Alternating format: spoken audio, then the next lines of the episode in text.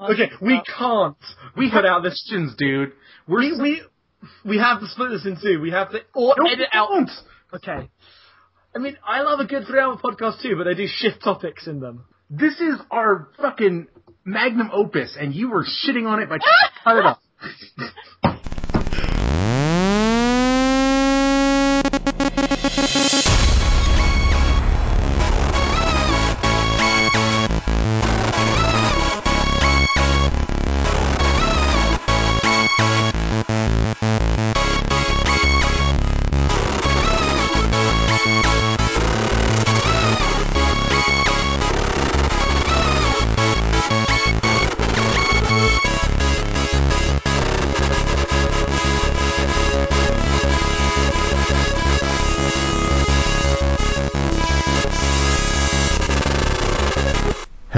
And welcome to the Abnormal Mapping Podcast, Episode 9, the Quantic Dreamcast.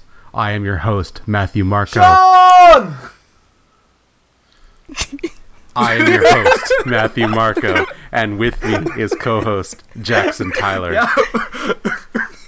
And we are joined by special guest Destiny Sturdivant of the Badland Girls. Sean! You both are going to peak like crazy, and it's going to be so hard to edit this. I got right up on the mic as well, and then realised I should have sat back when I did that. I was Yep. like, I did that completely wrong. I should have prepared a soundboard of someone yelling well, Sean. Jackson's doing segment Do you one. want to re- Oh! Do you want to redo it? Do you want to redo the no, intro? absolutely not. no, we commit to our bullshit. It's fine. Are you sure? Yeah, we're fine. Okay. if he actually blew it out, he'll just re-record him screaming Sean That- and put it in. You're not wrong. Just spending hours just going, sure, now I can't re record it 'cause now this. God damn it. Now we have ruined the podcast. We have a special guest, Destiny. Say hello. Hello. Introduce yourself. Hi, I'm Destiny. I am the co-host of Badland Girls. A What is Badland Girls? it is a junk culture podcast, a conversation cast, if you will. Junk culture. Well, you are well equipped to join us today. Then, Thanks for having me. no problem. We are uh, probably just gonna get right to it after everyone train wrecked my great idea for an intro. Uh, and in, we're here to talk about Quantic Dream video games for the PS3, specifically Heavy Rain and Beyond Two Souls. Uh, I assume everybody knew that.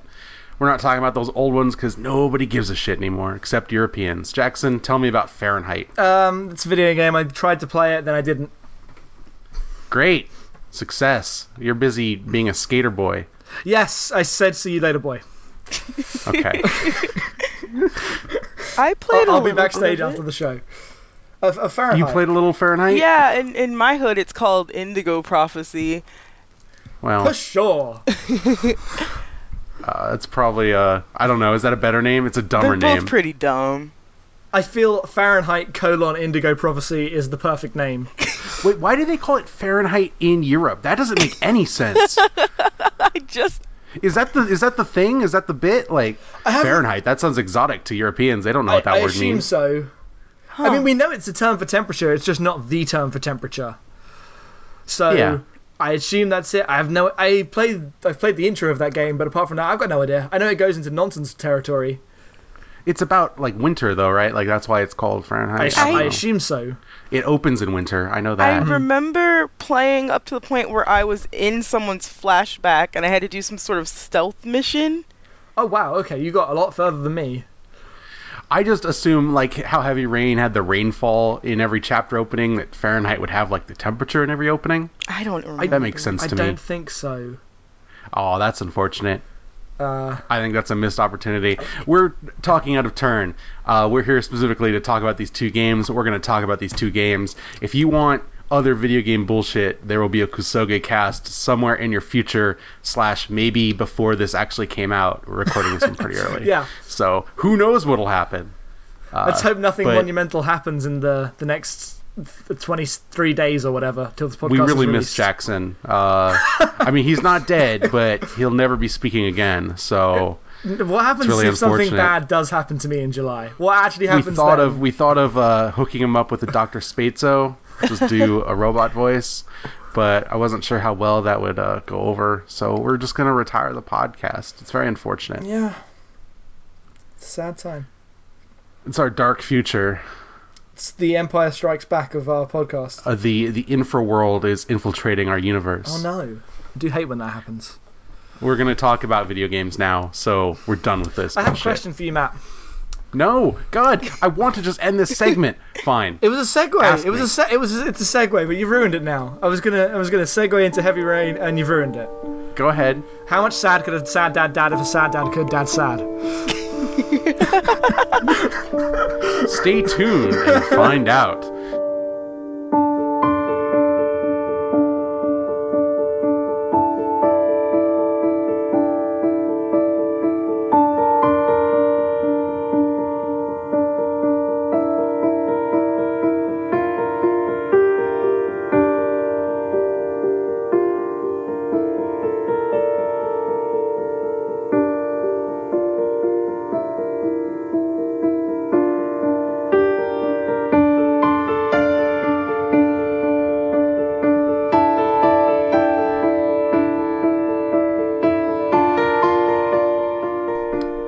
So the first game, In Heavy in Fahrenheit, there's a character called the Indigo Child. I'm going to revolt. This podcast is going to be finished. This is the end. The Quantic Dreamcast is the end of Abnormal Mapping. You did that on purpose. You're a monster. you have to you have to hear this Wikipedia summary, just this perfect line of copy right here for the good ending of Fahrenheit. Okay. It's too good. Okay, fine. Okay. Lu- okay, here's the good ending. Read it without context. Lucas learns the secret of the Indigo Child, and the winter disappears. He and Car- he and Carla have boundless hope for the future. Boundless, huh? boundless hope. So it, it probably That's it. actually does the weird temperature thing that I predicted. I bet you're right. You're probably right. Anyway, Uh, this is going in. I hope you're happy that you sabotaged the outro to this segment. I wanted a serious podcast. No, no that was on purpose. He like waited for you to say you were recording he to do knows. that.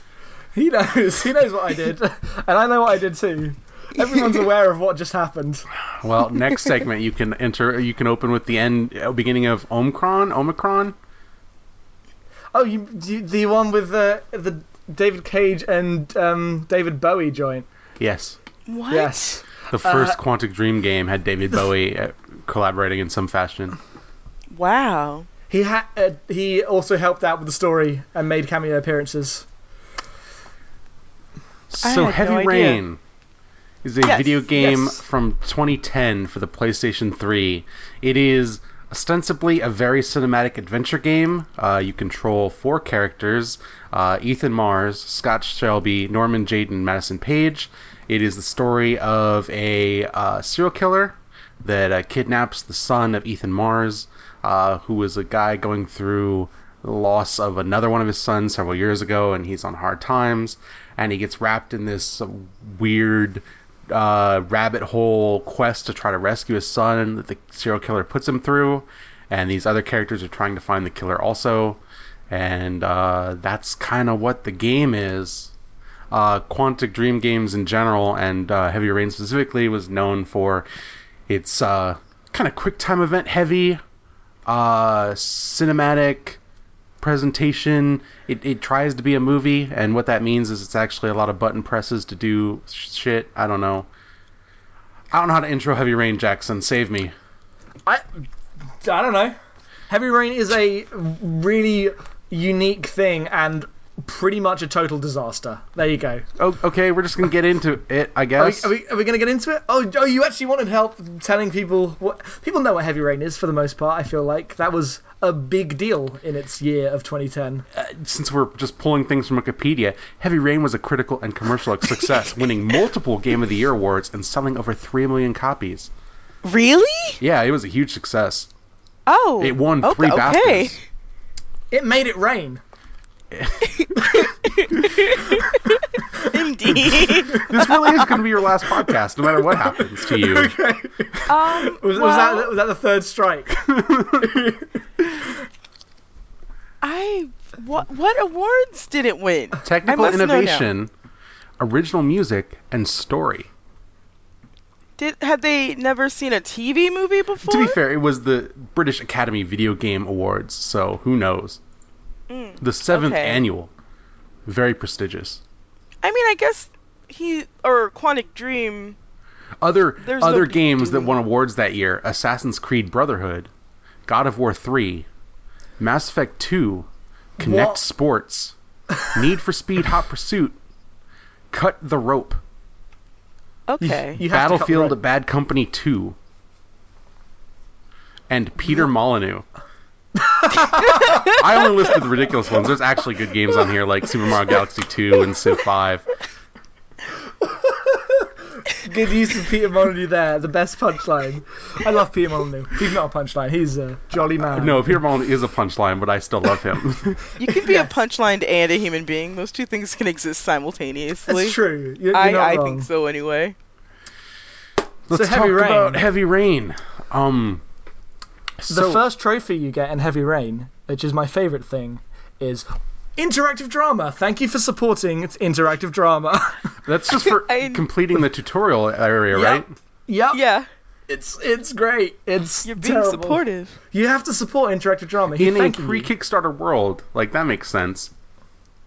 It's it's less the fact that it's thanking you for buying the game, and more the fact that uh, it's thanking you for supporting this groundbreaking genre, interactive drama. So it's hard to separate Heavy Rain from David Cage being a bit of a pretentious asshole.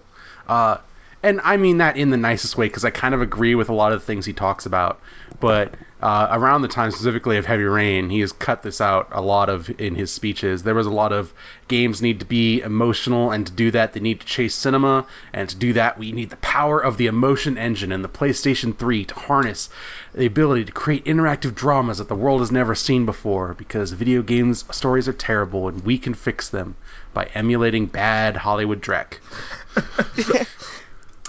we can fix video game stories. Let me tell you how. Have you ever seen the movie Seven?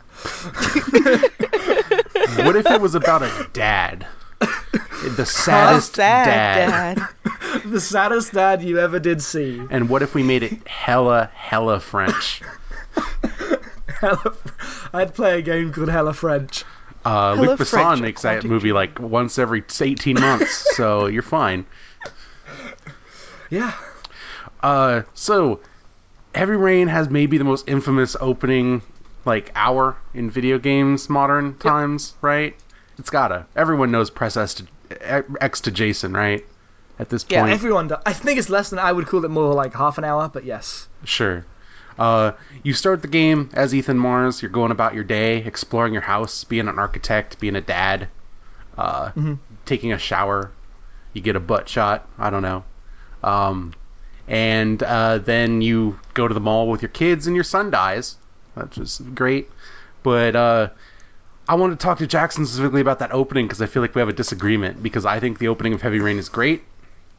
I think it's interesting, and I really like what it attempts to do. I just think it doesn't work for anything like what they're trying to convey. Okay, let me lay out my argument. Y- yes. The thing I like about and we we covered this last podcast if you want to go back and listen to this.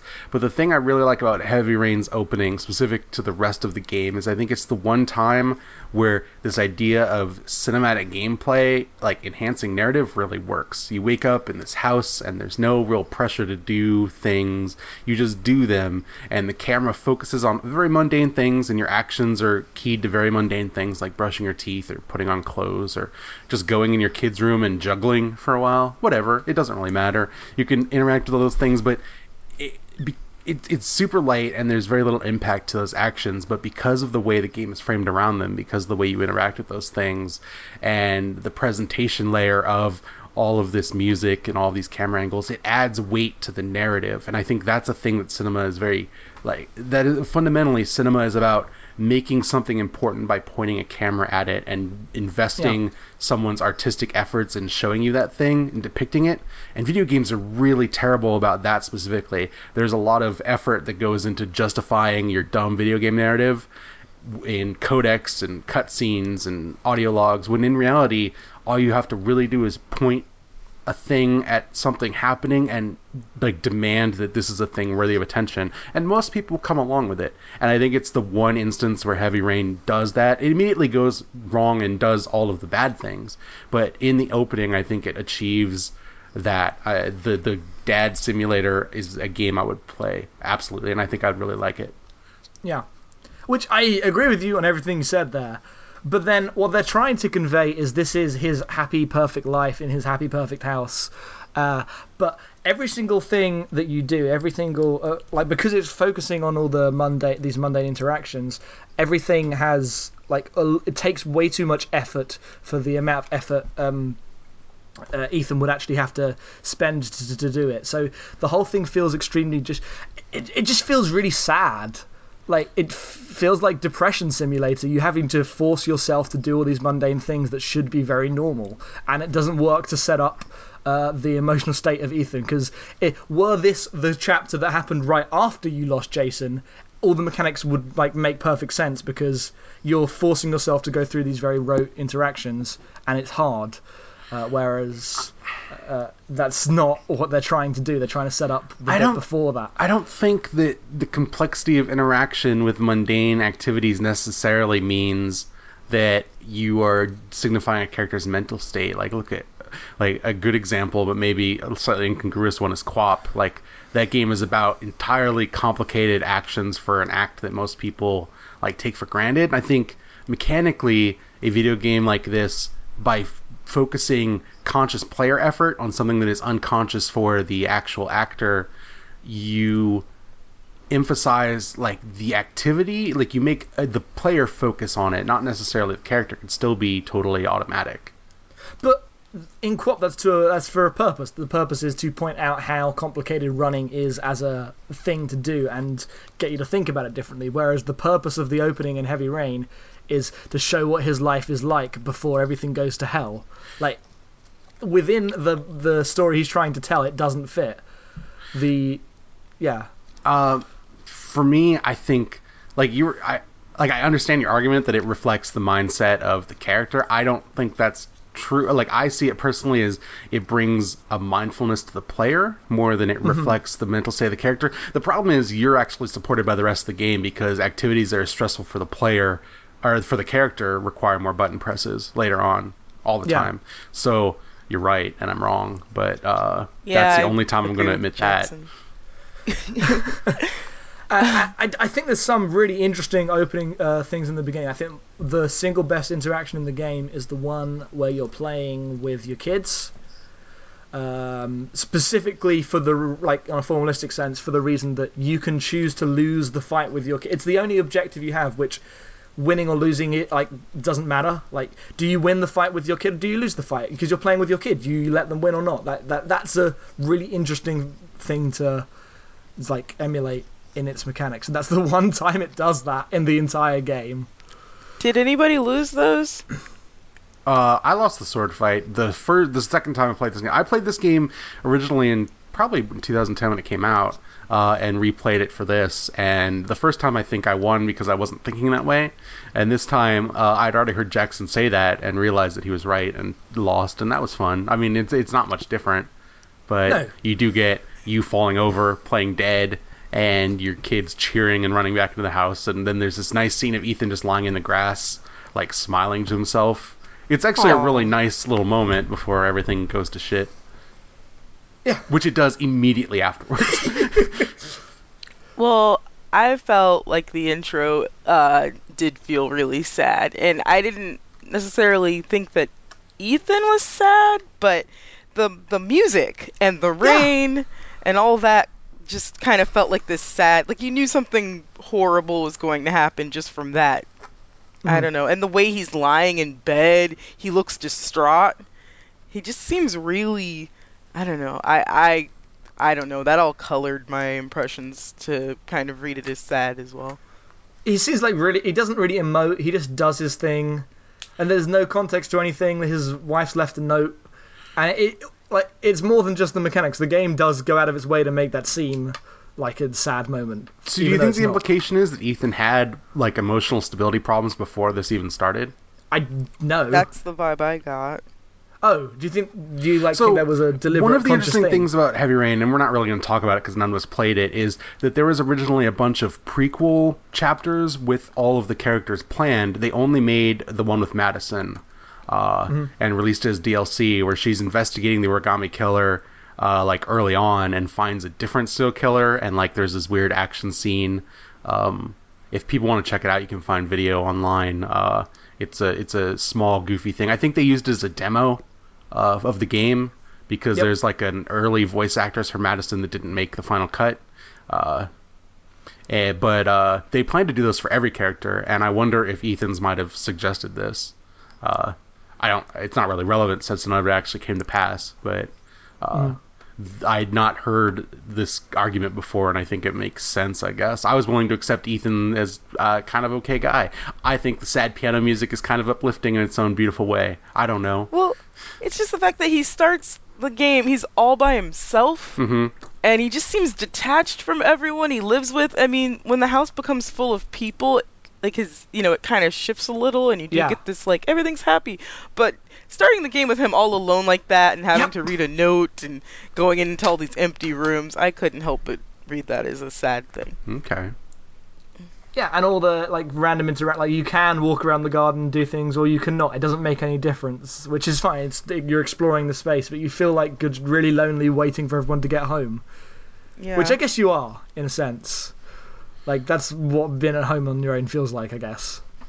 Well, if you're a sad dad, If Not you are the saddest till- dad, yeah, you gotta wait for the kids to get home to complete your life, to justify you. your existence. Yeah. So th- this aspect, the dad simulator, sad or not, is the part of Heavy Rain I really like. I would play a game of that. The other part that I think really works is the other character, the next character, Norman Jayden. Norman Jayden, Norman uh, Jayden, Norm, Agent Norman Jayden. Agent Norman Jayden. uh, FBI, FBI. profiler. Uh, he's sent to investigate the origami killer because the police can't do it, obviously. Origami. Origami killer. Uh, He and, sounds Australian. He um, sounds Australian. and Norman Jayden is maybe the most adventure gamey character. You do a lot of crime scene investigating. He comes with this weird optical uh, glasses and AR glove thing that is straight out of Batman before Batman did it, I guess. Uh, I wonder if Batman actually did take that from Heavy Rain. I bet they did. You think when, so? When did Batman do it? The in Arkham Asylum you have Detective Vision. Oh. and Oh, okay. you straight up in Detective Vision like you see like there's a scene where you're trying to track someone down and you find air, air molecules of alcohol on someone's breath and you follow the trail No, just yeah, like no, I've yeah. Oh yeah. wow. I thought you were referring to the Dark Knight, and I was like, but that ca- oh, oh No, no, no, I mean the. Batman video no, You mean the games? Yeah, video games. Sorry, video games. um and uh it he he's Norman Jayden's ridiculous. His he's got a drug addiction and maybe an addiction to his weird AR glasses. It's hard to say, but He's from not only a completely different video game, but a completely different century to everyone else. Yes. he's a future man, but he's also the Twin Peaks man. Yep. Which a is man out of time, an Agent Cooper out of time. an Agent Cooper out of time. like they never. Ex- okay, can are, are we summarize? Are we done summarizing him, or We're, yeah, we're gonna talk a about every character, but I yeah we want Oh. to I want to talk about characters in turn uh, because I think that's the way to tackle this. Okay, Norman Jayden, the the drug addiction and the connection to Ari, the um, Google Glass. Oh, well remembered. sim thing that he has. That connection was not very well explained, or is that just me? No, no, no, Is it's he- not explained at all. Okay, so that substance that he needs, they're connected to the glasses. Like he needs that to get the glasses to work. I don't know. What did you guys read into that? So, uh, I I tried to the first time I played this game, I think I just had him take all the drugs. Uh, and the second time, I tried really hard not to take any drugs, which you actually can't get through the game without doing. Uh, as far as I can tell, I think he, he I au- think I like he automatically takes one once. yeah. Um, but uh, it's never really clear. Like they imply that the drugs and the glasses go together, but a lot of that is hinged upon his weird hallucination of the butler in the glasses telling, warning him, like if you use it too much, it could backfire. But it's never actually clear whether that's the drugs or the glasses, and I feel like I his ending implies that it's actually the glasses, not the drugs. I got the implication that the drug was simply to counteract the side effects of the glasses. Okay, that Oh. makes sense to me. That- That makes makes way more he sense. every time he he got it after using the glasses, and then it was like, okay, do I use the drug to, to take it down, or do I just wait it out? Because it's better to wait it out for some reason. Like, it wasn't clear, but it was clear. I understood that it was the glasses and that the drug could stop that. What I didn't understand was why why taking the drug was a bad thing. Uh, but Uh, yeah, I I mean, it's never really explained. I, it gives No. you this interesting dichotomy of your drug-addled detective man, uh, but yeah, I don't. It doesn't really give you a whole lot of context. I like Norman Jayden, straight up. I would too. play the Norman Jayden video game. he is. He comes from a much goofier uh, game than everyone else does. oh, his little like uh set pieces when he would put on the Ari and do his investigations. It's like, do you want to do this underwater? Do you want to do this on the moon? Yep. Uh, that was my favorite thing. Yep. Uh, he deals with a bunch of cartoonish asshole cops, and uh, every time you make him outburst, it's hilarious because he's kind of ineffectual, but in an endearing way. yep. Yeah, and his hallucinations are great and genuinely creepy. Those tanks. Those tanks. Those tanks, yeah. Weirdly, that's almost how a Puzzle Agent ends. the uh, the Telltale adventure game, which also has kind of a Twin Peaksy vibe. Well, I'm have to check that out. Yeah, it's a it's a good little thing. It's it's Professor Layton, but uh, way easier and smaller. Um, so let's talk about Scott Shelby, because I want to. You know who I want to save for Oh, let- last. Let, Ugh. us talk about Scott Shelby. Oh, So Scott Ugh. Shelby is Ugh. the schlubby private eye character. He is investigating the origami killer by retreading uh, all of the victims uh, after the police have gone and been ineffectual, and you get a sense that maybe he's going to get things out of them that they had forgotten or didn't tell the police. Uh, he is uh, portrayed as the shining white knight of the game. Like you're introduced to him literally saving a hooker with a heart of gold character from this abusive John. Uh, and Scott Shelby's actually the killer. whoa! I know, right? What? Wow. Wow. Wow. Can we talk about the plot hole? Which one? Yeah, but first off, replaying this game, it is glaringly obvious that Scott Shelby is the killer because he is the only character that's portrayed as like this flawless, perfect person. That's a good point. Because every scene with him ends with him helping someone. and It's them go- like in the scene in the uh, convenience store. The guy literally goes, "I didn't think there were good people in the world until I met you." And it's like, of course he's the killer. Of course Uh. he's the killer. Ugh. That's all I can say is just noises. S- and his whole plot revolves around going to the victims and helping them out and getting evidence about the uh, crimes that you think he's putting together, but he is literally just collecting his old evidence to like destroy. But that doesn't make any sense at all. Nope. At all. This is- Because no. why would he need to do that? He's already not been caught. Nobody's on his trail. None of that evidence came to light. And even if it did, he was good enough to wipe it all off because he used to be a cop. Uh, it, ah, n- uh, nonsense. How does he do And all then- that and still have time to set up all those traps for Ethan? Yep, he's a very busy man for a guy for an asthmatic who can like barely get around sometimes. And has a drinking problem. Did you guys see all the little Yep. hidden whiskey Oh, yeah. bottles? And he's constantly. There's this weird fetishization of uh, drink that happens sort of with him. Yeah, absolutely.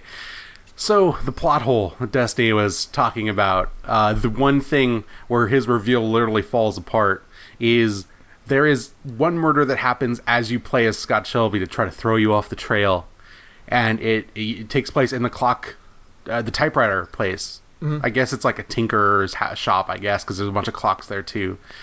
And the camera cuts away to your It's an, plucky. it's an antique shop. I think they Okay, your your plucky prostitute sidekick for about 30 seconds as all the clocks go off and she's looking at a ballerina thing. And in that time, you are uh, supposed to believe that Scott went behind a partition, uh, killed a guy with a typewriter, hit him in the head, wiped off the typewriter, called the police, uh, wiped off the phone, and then came back right to that spot. And it doesn't make any sense. The game literally shows you him doing these things once he's revealed as the killer, and like narratively, the way that that cutscene flows out makes zero sense. Nope. That's not that's not my problem. Like that's That such is my problem. It it is You can- it is such like an obvious we're going to negate the legitimacy of how we've been telling this story just to throw you off the trail. yeah, but they do that In ev- his head the whole time. Yeah, that's more of the problem. The fact that every single time he will have a thought, he'll be like, well, "I have to, I have to stop the killer." Well, Who's the That's killer? true. How do I find the killer? And you're like, "Oh my God, Scott Shelby, I know it's you." Um, and like, I, I always thought the implication of that scene was that because doesn't she stare at the thing and then the clocks go off? Yes. the music. I box. thought But the- it's Yeah. still it's still only it's it's probably less than 30 No, seconds. I thought but the implication was she got caught up looking at it and then the clocks went off. And that's- Sure, it's but like the a- game doesn't do time dilation or expansion within a single scene ever again. it just feels like a a really badly executed moment in a game that has far bigger problems than But but then once the reveal happens because specifically because of that moment, but because of all of it, yeah. Like It they like a show cheat. that scene in at the end Yeah. that they show him hitting him, but when you're playing it, you never ever go back there. So it's just it, it was extra frustrating to know that you were controlling this guy that whole time, and he never once went back there to kill this guy, and then the game shows you, oh no, you really did. Maybe that's just super frustrating for you two because I think you both played it for the first time not knowing what happens or who was the killer. Oh, I knew who the killer was the first time I played. He played. knew, I didn't I knew know. the first first time as well. Which Uh, It's see, still it's still a giant asshole move to do like as a creator. it's it's a terrible It thing. doesn't- It's- yeah. yeah, it doesn't fall in line with any of the uh, having like you when you're reading these people's thoughts or listening to their thoughts, you you take that you know as it you take it as it is. It's not something that you're going, oh, are they really Well, thinking th- this? that's the thing. None of the other characters is that ever played as a possible unreliable narrator. exactly. No, it is. Is it Madison's an unreliable thing.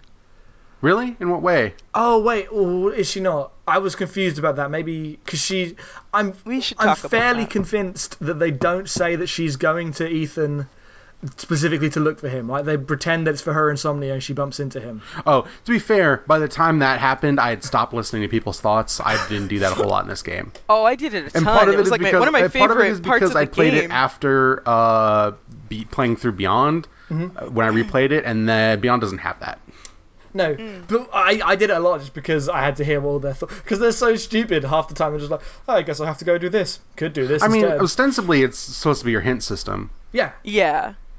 I better look in the fridge for the eggs. It's, it's pretty great. There, um, Oh, there's pans, pans in the living room. So the reveal is that Scott Shelby did all this because when he was young, uh, he was uh, he had a young he and a, he had a brother. I don't remember the ages. Doesn't really matter.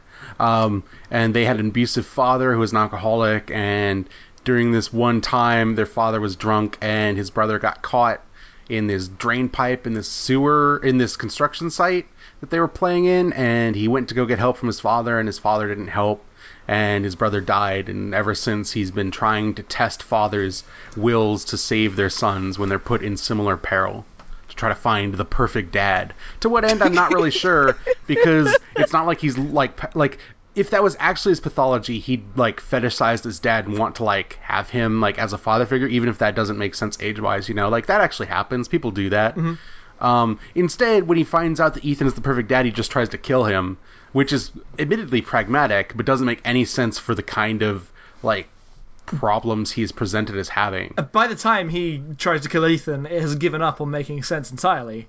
So Sure, that's also true. Good point. Um, what I think is more interesting and not really developed, since we're talking about the killer specifically here, mm-hmm. is the scenes about a third of the way through where Ethan is convinced that he is the killer. Yes. because post the death of Jason, he's been having these blackouts and he's not sure what he's been doing, and he's convinced that he is not only like doing this stuff, but he has set up this these trials to test himself to prove that he can be a good father because he's been a really shitty father post the death of his son. Yep. And the game mentions it and then never does anything with it, even though it's a more interesting story beat than anything else. They in they cut entire out the explanation for it. Yeah. Yeah. And they Did you, did you guys get the scene where they go to his psychiatrist? I can't remember. Yeah. I mean, all this all the scenes are in all the games. Oh, okay. Um, what was I going to psych- say about it? psychiatrist because I thought I mean I knew it was Scott Shelby, but the Scott the psychiatrist is like if this were an episode of Law and Order, it'd be him. Because Yeah, it's yeah. quite clearly he's like, oh, he he has these problems. He's like, well, I've seen Law and Order. You're the guy who they're gonna charge. Uh, the, This uh, psychologist who lives in like a clock tower or something. He also is a weird psychiatrist out of time. Like his office is super futuristic. but he's like the most Freudian man. yeah, and his he's got all these um types of technology that like you don't see anywhere else in the Oh, game. yeah, because he, he kind of has like, like Norman's these brain scans Ari. of Ethan in real time that just like Yeah. read out his emotions as Ethan's monologuing. yeah. Oh, yes. so weird. He- I felt I felt okay when uh, Carter Blake, Detective Carter Blake, beat that guy up. That was fine. I hate Carter Blake. No, everyone hates Carter Blake. We're not going to talk about him because he sucks. Though, Destiny, you were convinced he was the killer. Who Ethan or Carter Carter, Blake. Blake? Carter Blake. Oh, that's because he was such a villain. He was such a villain. And to be fair, in the narrative of cop murders people and then tries to cover it up by investigating the murder, that actually makes sense. I guess that's actually what happens, just in a much dumber way. Yeah, Yeah. Backdraft. Remember Backdraft? No, I just mean that's what Scott Shelby was doing, but in a much wanted to dumber talk way. About Backdraft. Oh. You were projecting Scott Shelby's actual narrative onto Carter Blake's un, like unimagined narrative, which Yep. I think is hilarious. But uh, I watch a lot of TV it, movies. it's signi- I think it would also be a better game if that was the reveal. That's just because the end, doesn't- end fight would be you getting to punch Carter Blake. yeah, And that's, absolutely. Yeah. that's yeah. Because you don't ever a get to do that, unfortunately.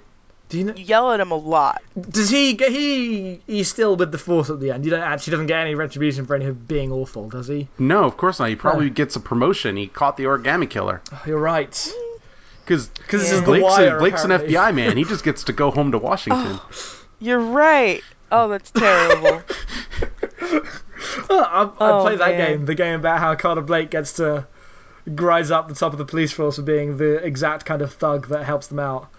And not- I mean, you know, he's a cop. He Yeah. is the most cop cop. he's capital C he is cop. he is Herc from The Wire. His name is Head, Dick Head. That's a wire quote. So nice. let's talk about Madison Paige, which is maybe the real like Heavy Rain's. A, it's got a lot of problems. We've talked at length about how little it makes sense, but the part where it is outright onerous is all of the Madison Paige stuff. Yes. Agreed. Let- Madison Paige is a journalist, though you don't find that out till like the game's almost over. I think you know she's a jour- I think you can find out she's technically a journalist, but you don't find out she's investigating. Um, what's his face, Ethan, until the end. Yeah, that was the thing I was going to ask you guys about. no, that comes like, out of there's nowhere. a scene. Yeah, you can search her like uh stuff. Yep. Ethan finds her notebook and she's been writing all these notes and it's like, when did she do this? I've been with her the whole game. Oh, did you? Didn't know oh, she was I didn't know you investigating could that Ethan could f- know before. Oh wait, that that's when Ethan confronts her, isn't it? Yeah. Okay, yeah. Sorry, I thought. And thought I didn't get find that scene in my replay because they didn't have sex. Oh, see, they so didn't mind because when you guys told me there was a sex scene in this game, I was like, well, I No, no, gotta make the- this happen. Like, it's absolutely worth seeing, but I I'd already done that the first time I'd played, so I wanted to see what happened if Ethan's like, I have a kid to rescue and I'm like half dead, so we probably shouldn't fuck right now. Yeah, it doesn't make sense. He's got broken ribs, his fingers gone, he's got burns all over his body, but he's still gonna get some. Because video games. Yep. Not only does he get some, but then he also falls asleep for a bit. to be fair, he's probably concussed at that point. Sure, So- sure, but it's like the get some miles past the time. Just, just give me a bit. Just give me a bit. Oh, okay, now I'll sneak out. So Madison Paige is a journalist who's ostensibly investigating the origami killer. Uh, you are introduced to her through a dream sequence where she has this sexual assault dream of these guys running into her apartment and attacking her while she's in her underwear, and it doesn't get better from there. No. Uh, Madison Paige is maybe the most effort spent in a video game to make the most awful sexist caricature I can think of. Yeah, having to play out one of my nightmares in a video game that that introductory scene that was the worst. And uh, we'll talk about like sexual assault in games more when we get to Beyond, but the fact that it is literally contextless, introduce this character, put her in sexual peril, and then do nothing with it, it's just a dream, is the most insulting way to approach that kind of content I can imagine. Yeah, it's like I need to establish that she has insomnia. How do we do that? Well, let's Maybe she has rape dreams every night. Yeah, it's terrible. It's super gross. And it doesn't get better because she is a character who is given almost no agency other than she is into Ethan as a uh, investigation thing, but it presents as she's just fascinated by this guy and patches him up and moms him a lot. Yeah. And And she moms him because she used to mom her brothers when she was a girl, Yeah. and Oh, I- it I just forgot takes her that. back. Yeah, it's super gross. every time she goes and investigates a thing, it ends up with her in some sort of situation where she has she is degraded or uh, potentially assaulted or actually assaulted yeah. every single time. Ev- literally Yep. every time. There is not a single time where that doesn't happen. I am trying to think. Nope, not one. Not one. Did you guys end up in the doctor's basement? I did not. How? Did you, Jackson? How do you not end up in the doctor's basement?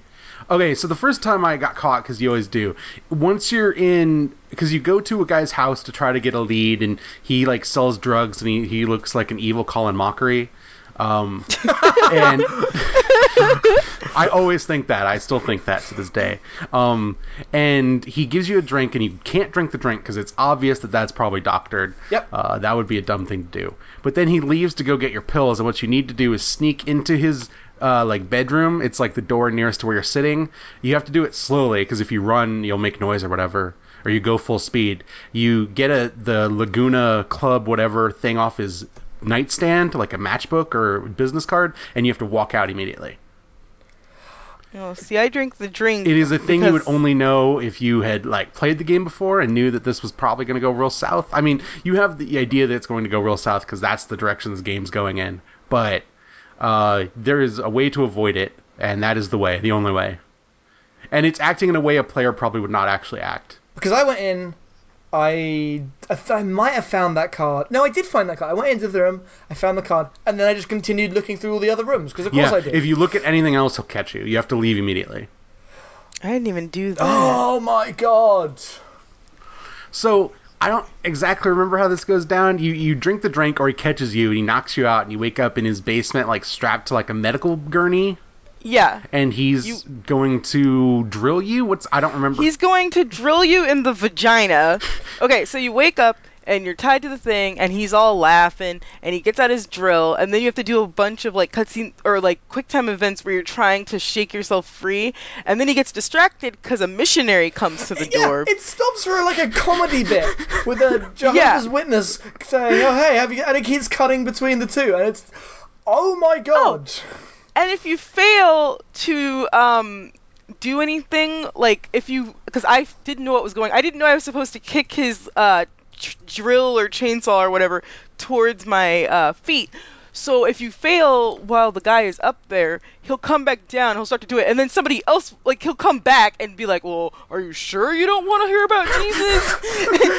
and it's really goofy. Oh my god. Um, so I had that happen, and then you proceed to, you know, you break free and you can kill him. But the first few times I failed, and it was it was the worst. Dude, it was does it actually worst. show her getting drilled? No, she she um. Okay, so eventually, she, when she breaks free, I failed after I broke free. Um, like you go through the scene where you fight each other, and he can um strangle you to death. Hmm. Uh, so I got strangled the first attempt, and then later you end up uh, drilling him in the heart Okay. and killing him. Uh, but there is an option to leave him, just run out of the room and not kill him. But I guess he, uh, I don't know. I, I read a walkthrough and it said if you choose not to kill him uh, you know, uh, that's a thing. So I don't know if he comes back or what. No, there- Or there's no room in that game for him to come him? back. Yeah, the, he doesn't come Okay, yeah, because there was an option to leave him alive. Though in theory, it might make sense. uh, We'll talk about Madison's ending because uh, I got a different ending than I think you guys did, uh, and I f- maybe it would tie into that. I have no idea, Uh, but we'll talk about it later. Regardless. Uh, then Madison goes to a nightclub. She follows that trail of the Laguna Bar, whatever it's called, and has to not only a, a protracted sequence where she has to uh, tart up uh, she tears her dress and puts on makeup and pushes her boobs out to catch the eye of a guy. And you have to do each of these things like in. It's where the mechanics of Heavy Rain just become unbearable with their minutiae. Yep. As you just have to do. Mm-hmm. Oh, God. And then you catch his eye and you go up to his place, and then you have to do a striptease at gunpoint, Oh, and which if you is great. and if you That's get just through the great. striptease without taking off all your clothes, you get a trophy that's like your dignity is impaired, intact. Your dignity's intact, or something like that. So that's nice. That's real nice. Yeah. Thanks, video games. Great. Uh, yeah. It's uh, if you if you decide to take it all the way, you end up with Madison in underwear, uh, because they uh, just bottoms. She gets topless a lot in this game. Because I want to Yeah. see how bad it goes the other way, and it, it, it stops there, but that's not better. Yeah, I took off the skirt for that scene, and I, I got that trophy about the dignity. So just so you know. Okay. Yeah, I think you have to take off one thing because you don't get the prompt to hit him with the Okay. lamp until you do. Yeah, I, I think that's what I, I took off the skirt and then I hit him in the face with a lamp. Yeah, it's the other way's not better. So you guys made the right choice. Because I was like, how bad can this go? Because I needed to know for this cast, and it, it, it, it's it's seedy, but in like a really like petty, non-impactful sort of way, like Yeah. everything else with Madison in this game. Because they won't actually commit to like investing that character with any sort of like inner life outside of how much she's into Ethan. Mm-hmm, mm-hmm. Nope. That's all. That's her character. Oh, Madison's awful. Worst. And it, it's not even the actress or anything. It's how she's written and what how she's portrayed. It is the most condescending. Madison is the reason people hate David, David Yeah. Cage. Absolutely. Like, his, his other stuff is weird ideas about game design and stuff. That's and the, the fact that the the game is both full of bad I acting. mean, that yeah, all Heavy pales in Rain's comparison. kind of like a shitty B movie, but there's a place for shitty B movie video games as long as they're not like Exactly. sexist and gross. Yeah, and Madison is so gross and so sexist and so awful in every single way that that's the reason people hate David Cage is her, her Yep. character. Which is a damn shame because the seeds are there for a character that would be awesome in a game that invested her with that kind of agency. Tell us about the ending that Im- that implies the good Madison game. Okay, so I didn't have uh, Sleep with Ethan, which means they don't get together, even though everyone survived at the end. She just goes her separate way, and she ends up on this talk show, the same one that uh, I think Jayden always ends up on if you succeed with Jayden. Uh, Yep. And she's uh, talking about her new book, Heavy Rain. Uh, written by Madison Paige about the origami killer. The logo, like the, Yeah, the the, crane turner. logo of the game, is on the cover of the book. it's great. Uh, but then she's at a book signing, and uh, everyone's talking to her, and they're like, "Oh, you did such a great job. You were so brave, or whatever," implying mostly that she, like, because of this tell-all book, like, she took all the credit for the origami killer, which is fine, like doing the investigation or whatever. Uh, and that makes sense given how everyone else just wants to put their life back together. Um, but then you have like a character come up, it just shows their back and hands them the book, and as she's signing it, uh, it's like a guy's voice, uh, kind of low, and he's like, uh, he's like, uh, "You did very well, Miss Paige, but one of the the problem was that you didn't have an adversary who was vicious enough." And she like pauses and looks up, and when she looks up, there's nobody there, and it was Carter Blake. implying that she has attracted another serial killer who will like put her through some sort of rigor test, which means that Madison Paige has just become like this novelist who like true crime writer who like tracks down and gets in these weird battle of wills with serial killers and that game's stupid but I would love to play that game. Like that's a game where Madison Paige could be a great Okay. heroine. yeah, Like that's that's uh that's like Hannibal but you know it reminded me of Castle. Yeah, but sure. it's it's like the same kind of like as like the Norman Jayden game is literally like a dumb CSI with more quirky stuff in it. The Madison Paige game would be like a castle, or I really want to think it's like Hannibal, but like you know, someone who tracks down serial killers and like has this like morbid like gets inside their heads and it's this duel of wills and I that's that's great that's great like crime narrative that stuff exists and is awesome but it's yeah, never like a the woman problem in it. is if they were going to make a game like that, I think it would just be more ex- Oh well, they're not going to, and they'd already done such damage right. to Madison Yeah, it would Paige just at be that a point. gross game. Yeah. Sure, but if they had written that character as that Oh, kind yeah. of person from the beginning and not included all of that stuff, she'd be great. She'd be the best part of this game. I don't disagree. Yeah. So let's talk about uh, the other endings of Heavy Rain and get out of here. I think we've accomplished all we need to with this fucking piece of garbage. Someone else want to take this up? How does Ethan end up for everybody? He's a happy dad. He's got a girlfriend Yep. in yours. Yeah. Yeah. Uh, in mine, him and uh, what's his face? Sean. The other Sean. kid, Sean. Sean. Uh, get a. Uh, Sean! we'll link that video in our notes. it's too Of the heavy rain glitch. It's too good. Please look it up. It's it's the best. Um, uh, he and Sean get an apartment, and they kind of just run around playing with each other, and it's it's nice and peaceful. I don't know what happened to his uh, his ex-wife, who like basically told the Oh police that yeah, he she probably just is the falls on the face of the earth and apparently gives him custody of the Yep. kid, even though she thinks that uh, he's a murderer.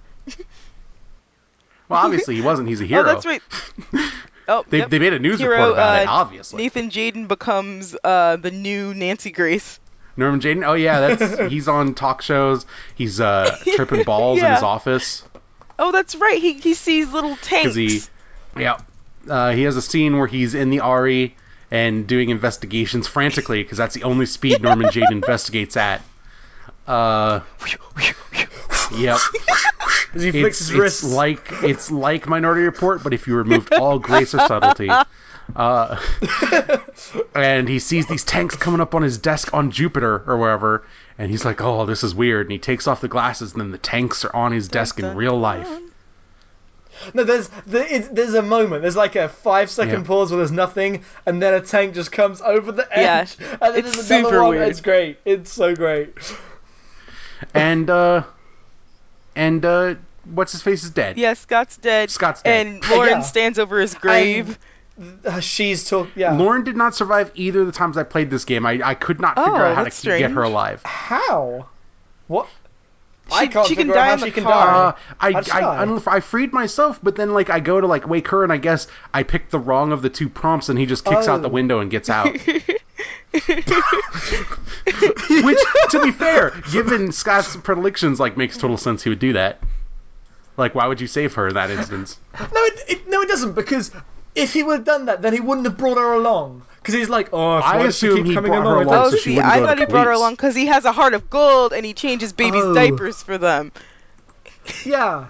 No, he brought her along because she was starting to piece like at first she was like probably fun to toy with, but then once she started actually piecing things together, like he couldn't let her go to the cops. none of that made any sense, but because if she went to the cops with a list of like clients and like the origami thing, they I could mean have you're run right. that down. But I just the, the Scott stuff was so badly handled that it's just like, bleh. but oh no, the Scott stuff's terrible. But she died in mine. So tell me about the ending where she exists. She's just angrily yelling at him say, uh, at his grave, going, "I can't believe I trusted you. You're the worst Is there a person." She scene where spits on his like grave. Destiny? You implied there's a scene where like They they, have like almost a Yeah, romantic okay. implication. they there's a scene where totally uh, he sends her away. I can't remember why, but they're Oh, where she gets no. out of the car and they, it's they the go to like are they at a train station or an airport? I totally just blanked on this. He, Oh, he's see, I never sending her away because he feels like, oh, it's right after he saves her, so of course she didn't get this. And he sends her away because he's like, this is too dangerous for you. And she's like, I'll go, and you can either hug or kiss. And I was a little grossed out because I was, I saw their whole relationship as like paternal, like father daughtery. Uh, but either way, uh, I just, you know, I always go for the kiss. So they smooch, and it's a really long, gross smooch. And then she gets on the train or the plane or whatever, because I stopped caring. And uh, she's out of the game while Scott's off, apparently, you know, torturing Ethan. Okay, you still get that scene where Scott murders yeah. like oh 30 yeah. He goes back and and he. Uh, I did kill the uh, millionaire. Um, Okay, I didn't I kill killed him, him, either but time. only I because I killed him. Uh he was a rich jerk, and I I thought hmm yeah. Oh no, he's he's a he monster. crap. Uh, if you give him the pills, uh, he's like, "Oh, thank you for saving me," and Scott goes, "I regret it already," see- and walks out. Uh, which is kind of a great one-liner. I, wish it was in a better game. to save him, but then he talked crap about poor people, and I'm like, I'm not saving him. I'm a hero. And Oh, when uh, when he talks shit about uh, what's her face, Lauren, Ugh. in the other yeah, one, because she's dead, and it makes him angry. uh, button pusher. And the the the other ending, which happens if Scott survives and she survives, she totally just shoots him. She runs into him in the street and executes him. Really? Scott. Yep. Yeah, of course she does, because she he killed. oh yeah, because the only way killed her Scott survives is then everyone else dies, right? Yeah, so she's oh the one gosh! that kills. yeah, I would have um, preferred Scott. that over the last scene in my Is there- gameplay. Is there a narrative where Scott gets away and everyone's dead? No, the only way for Scott to get away is for everyone I know, but to, to like, die. there's an narr- there's an ending where Scott gets away free. Yes, that's 'cause- if she died Okay. and trapped. Uh, she she just walks, but because there's nothing for him to do, so it's just him walking down the street going. Wow. The very last scene of my gameplay was her yelling at his grave, and then, sh yeah, it's Yeah, she's the last Uh, yeah, in mine it's just Scott's uh, grave, and there's no one there. It's just the uh, the grave site. Actually, I don't even think it's Scott's grave site. I think it's his so brother's. weird. I don't remember for sure. They're I next to like- each Okay, other, yeah, aren't they? but Which is nonsense because he totally has Yes. his grave next to him when they That's find true. him. So maybe maybe they double stacked those graves. That's a thing that happens. they had to move someone else's body. they origamied them together. I just don't get why. Okay, wouldn't if you wanted this game to begin with Ethan, shouldn't the last epilogue be Ethan and Madison and Sean all being happy in the new apartment, and not this awful scene where this mother who lost her son yells at the Right? killer's grave? right? I, I, uh, exactly. uh, Blah, blah, blah. Ah, that was weird. And with that, I think we're done. yeah, we've we've gone very long on Heavy Rain. Heavy Rain's a garbage video game. Uh, it, it's full of problems. It it looks bad. It's aged poorly. Its mechanics are clumsy. I would still think, as a curiosity, people should probably give it a shot. Yep. I like as much as I think it's trash. It, it is a capital I important video game.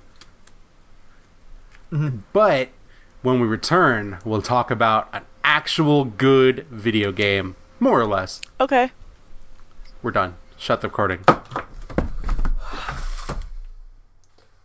Sean!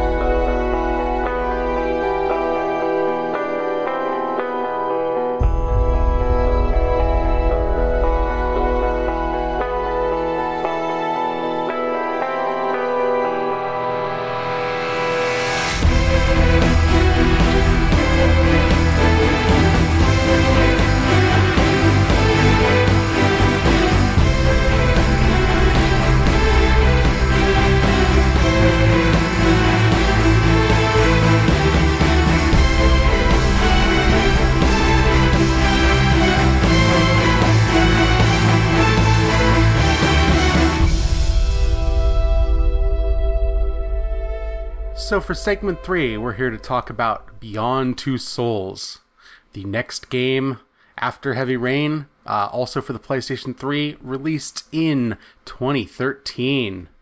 Beyond Two Souls stars Ellen Page and Willem Dafoe as their creepy digital avatars, and uh, is about uh, Ellen Page plays a character uh, named uh, Jodie. Does she have a last name? Yes. Jodie Ho- Jodie Okay, Holmes. Jodie Holmes, who uh, is a girl who, as long as she's been alive, had has had this ghost named Aiden attached to her, uh, that is, uh, we'll say rambunctious slash incredibly violent.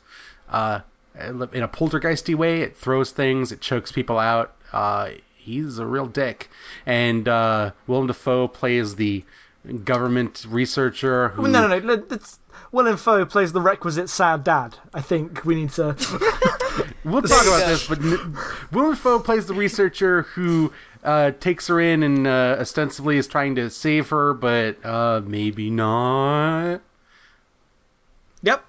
Yeah.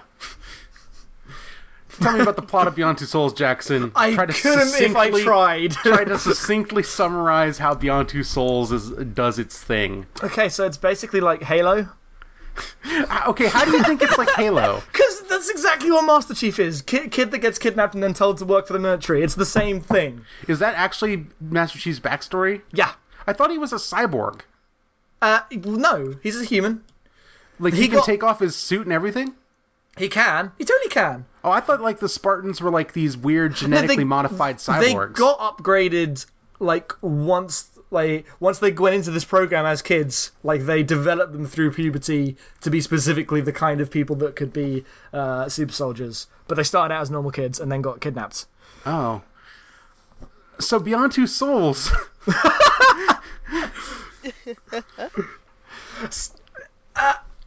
So it's it's told in a non-linear style for absolutely no reason whatsoever. I disagree wholeheartedly. I think No, the okay. non-linearity is key to the storytelling, but I think it's key to some of what it's going for storytelling. I think it I don't think the arc would work at all put front to end. Hmm. It makes sense to me, but I have reasons. Capital R. Reasons why it's disjointed, or reasons why it makes sense put front to end. oh, why it's disjointed. I I would have preferred So- it to be the other way. It But, opens. yeah. With, I'll just summarize since you cannot. Uh, it opens I- with She's she. it opens with her uh, narrating, saying something has happened for me. Where do I put the pieces together? I guess this is a good place to start. And then she's in a police station, and uh, you know she's not talking. A bunch of SWAT teams come for her, and Willem Dafoe's trying to chase her. And then it cuts to Willem Dafoe finding the aftermath of her. Uh, creating this like destruction, you realize, okay, this is not your average uh, girl who's on the run for stuff. And then, then the, you the game jumps between her uh, as a child, like dealing with these problems, uh, this ghost, uh, her as a young woman growing up in this government facility, her being trained by the CIA and being a government operative because this is La Femme Nikita, her going on crazy missions uh, with the government uh, because it's also Metal Gear Solid, and then her on the run after she breaks out because it's also like The Fugitive or any other weird like like X Men maybe I don't know, uh, going on uh, like a like she walks across the earth and gets in adventures because she's running away from her past that can't escape her. Uh, the TV series where it's just her walking across the earth and getting into adventures, and every time her hair is different, I'd watch that. Yeah. Oh, We'll yeah. talk about that. Oh, totally. Uh, I'm for that. Pro that. So the differences in terms of Heavy Rain and Beyond Two Souls mechanically, uh, it's direct control instead of that weird tank gas like Oh rotate God! controls. Yes, you're right. Oh, Um, it removes the go with people's thoughts thing. Uh, it greatly simplifies button presses in that most of the time you're just flicking the stick in the direction of a thing you want to interact with. Uh, and the action scenes are almost all just like flick a stick in the right direction instead of hold down four buttons and shake. I like that. I approve. so much better. Um, outside of that, it's still a very cinematic game. It dispenses. We didn't talk about this. I guess we should have. Uh, Heavy Rain has so many split screens that make zero sense in terms of being cinematic because no movie has ever done that many split screens ever. and they interfere with gameplay depending on what you're trying That's to do. That's true too. Uh, Beyond Two Souls that. is much straighter in its uh, composition. Uh, It's also a much better looking game, and most importantly, it is way better acted. And I give this 100% to Ellen Page specifically, but also Willem Dafoe by bringing the actual actor gravitas to this game. It would not be the same without them. Oh, well, it, and Ellen Page specifically might be one of the best roles I've ever seen in terms of carrying a sheer amount of bullshit and making it work. You're Because not, you're Yeah. not wrong. I completely agree. that takes a special kind of unthanked uh, talent to carry that much bullshit and pull at least some of it off. Man, I would say most of it. I would say, yeah. I mean, by pull it off, I mean the entire like support the game, not uh, her Okay, specifically sure. having bad moments. Yep. She's a character who has to act with someone who doesn't there, uh, because Aiden's never doesn't vocalize. He just makes ghosty noises and moves stuff. Uh, and did did you see? I don't know if you looked. Sorry, but there was an interview like with the DP30 guy who did an interview with her about the game. No. And, well, apparently, like she did the game, she talked about doing it, and the like uh, schedule for getting through was ridiculous. Like it was like Oh, I'm sure it was grueling. The script is Yeah. like 2,000 pages, right? Yeah, and she basically had because she had to do different uh, emotional re- like she has to do every um, possible reaction to every line, and the way she did it was just say one line, beat, say the other way, beat, say And she the other also way. has to not only motion capture, but then do also face capture, which is probably two separate processes. yeah. Oh, Good point. yeah. Not an easy game to be in every single scene of. I'm sure she was underpaid and she's definitely underappreciated for making this game a thing that is not a goddamn nightmare disaster. Yep. You can tweet your thank yous. Yes. Would she would she appreciate that, I'm appreciate I don't sure. even know. I bet she doesn't think of this fondly.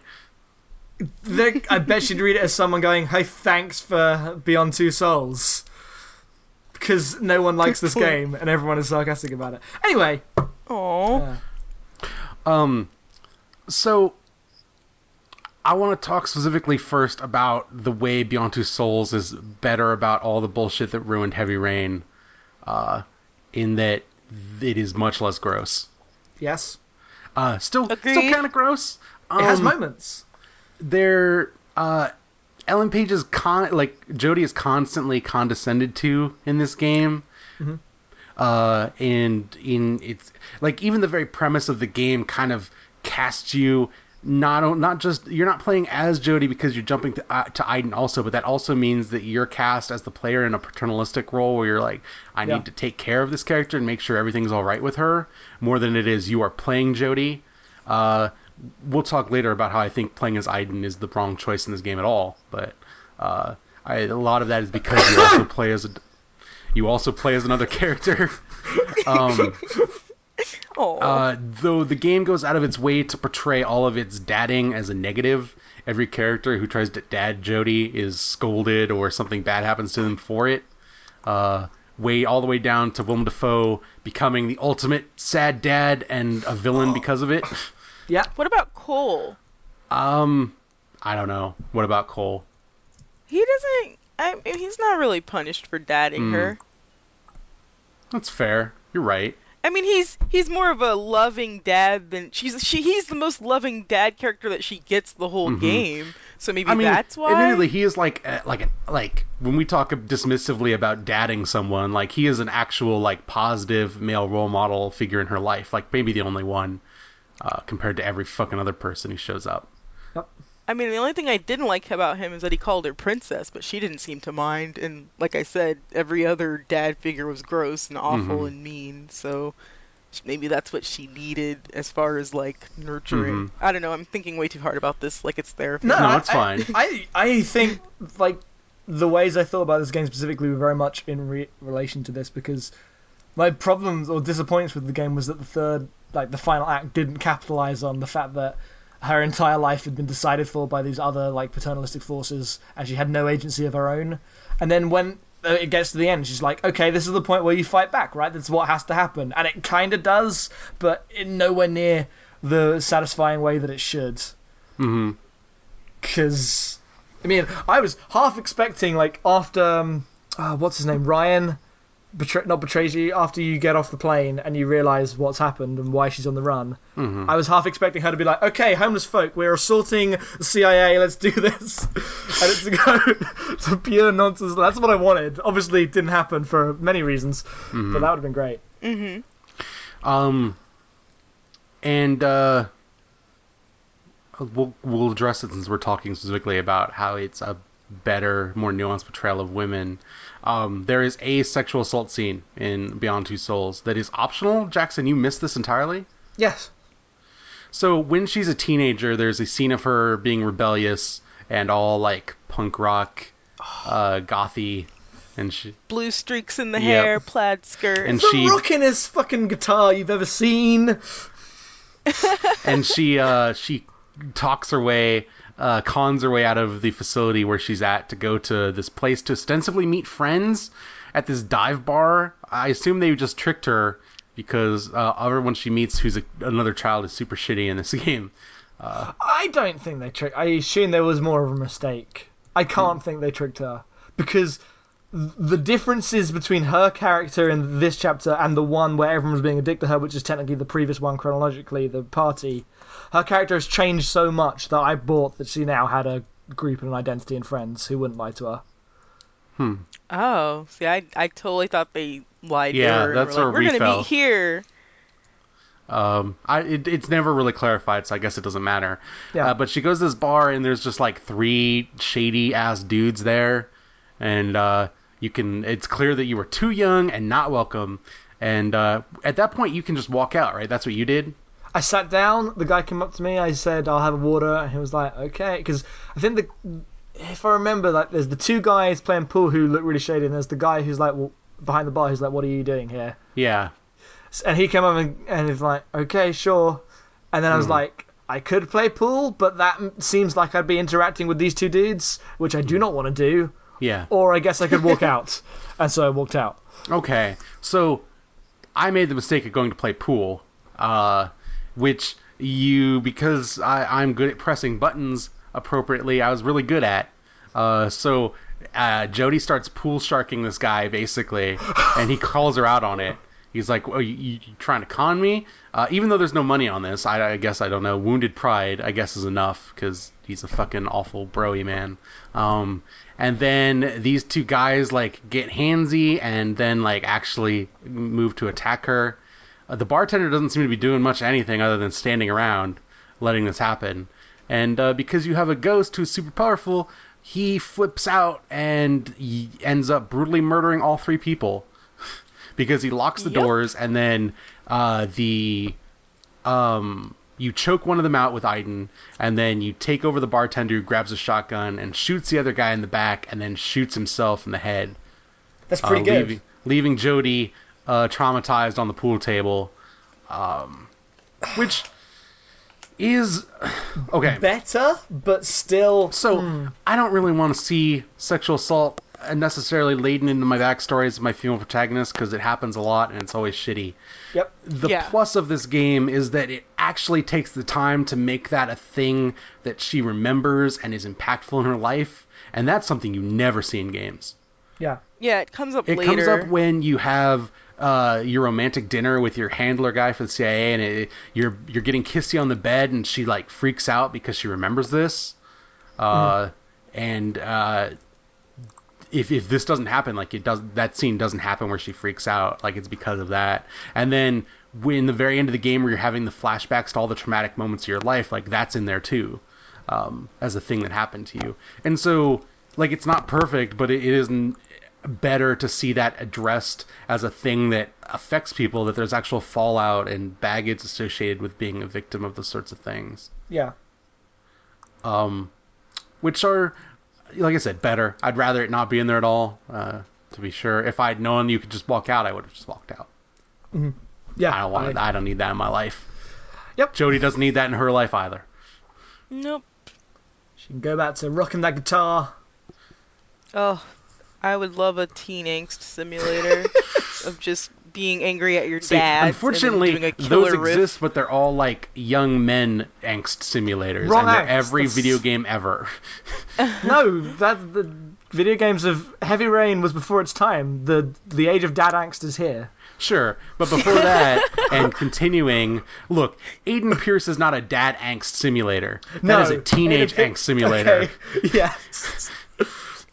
Aiden Pearce is not a man uh, with a child. He is a man child.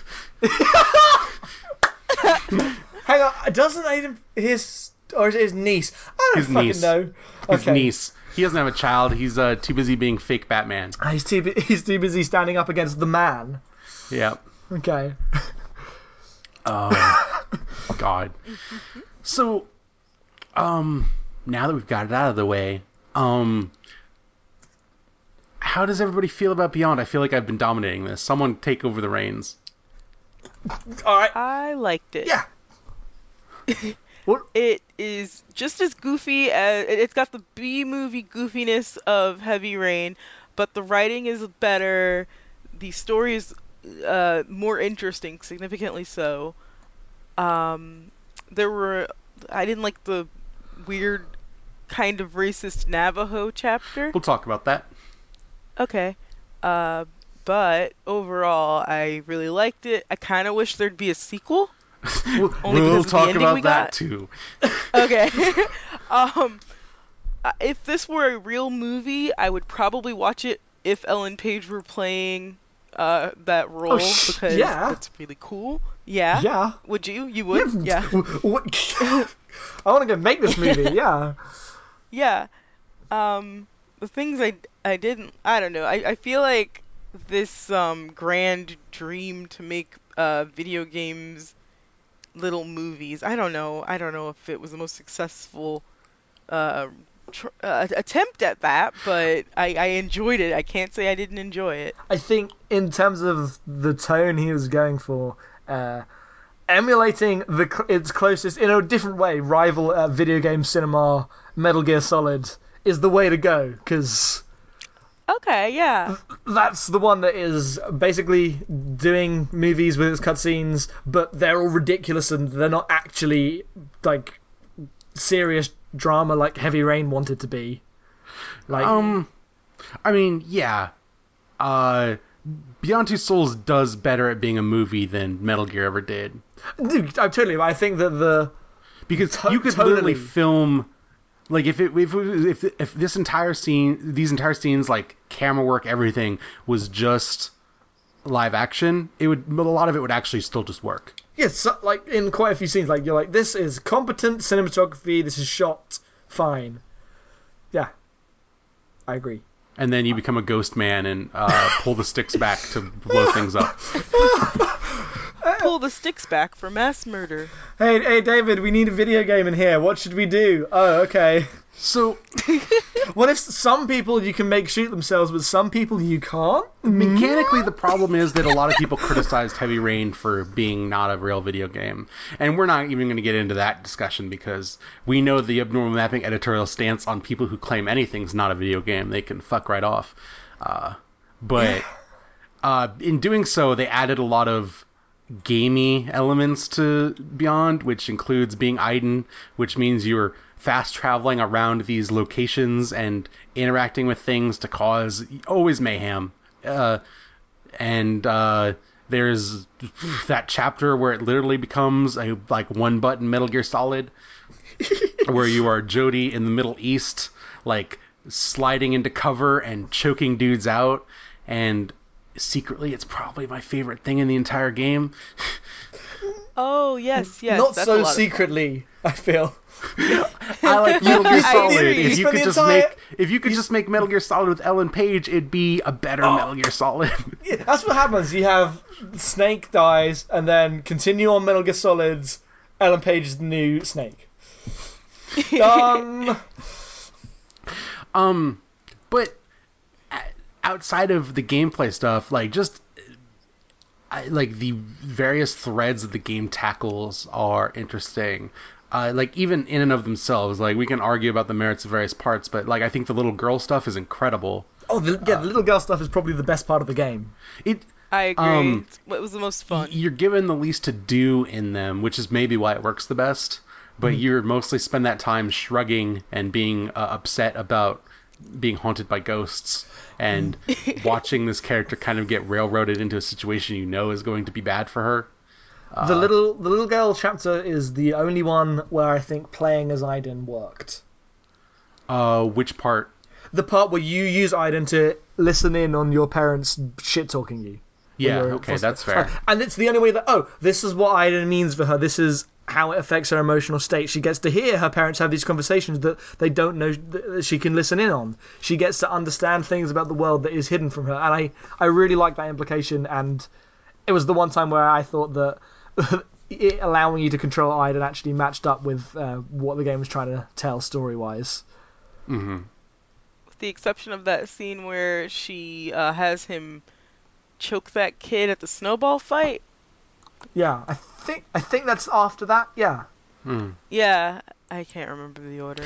I mean, she doesn't have Aiden choke anyone. the The problem with Aiden is you're you're given agency over two play two characters who have almost always differing ends.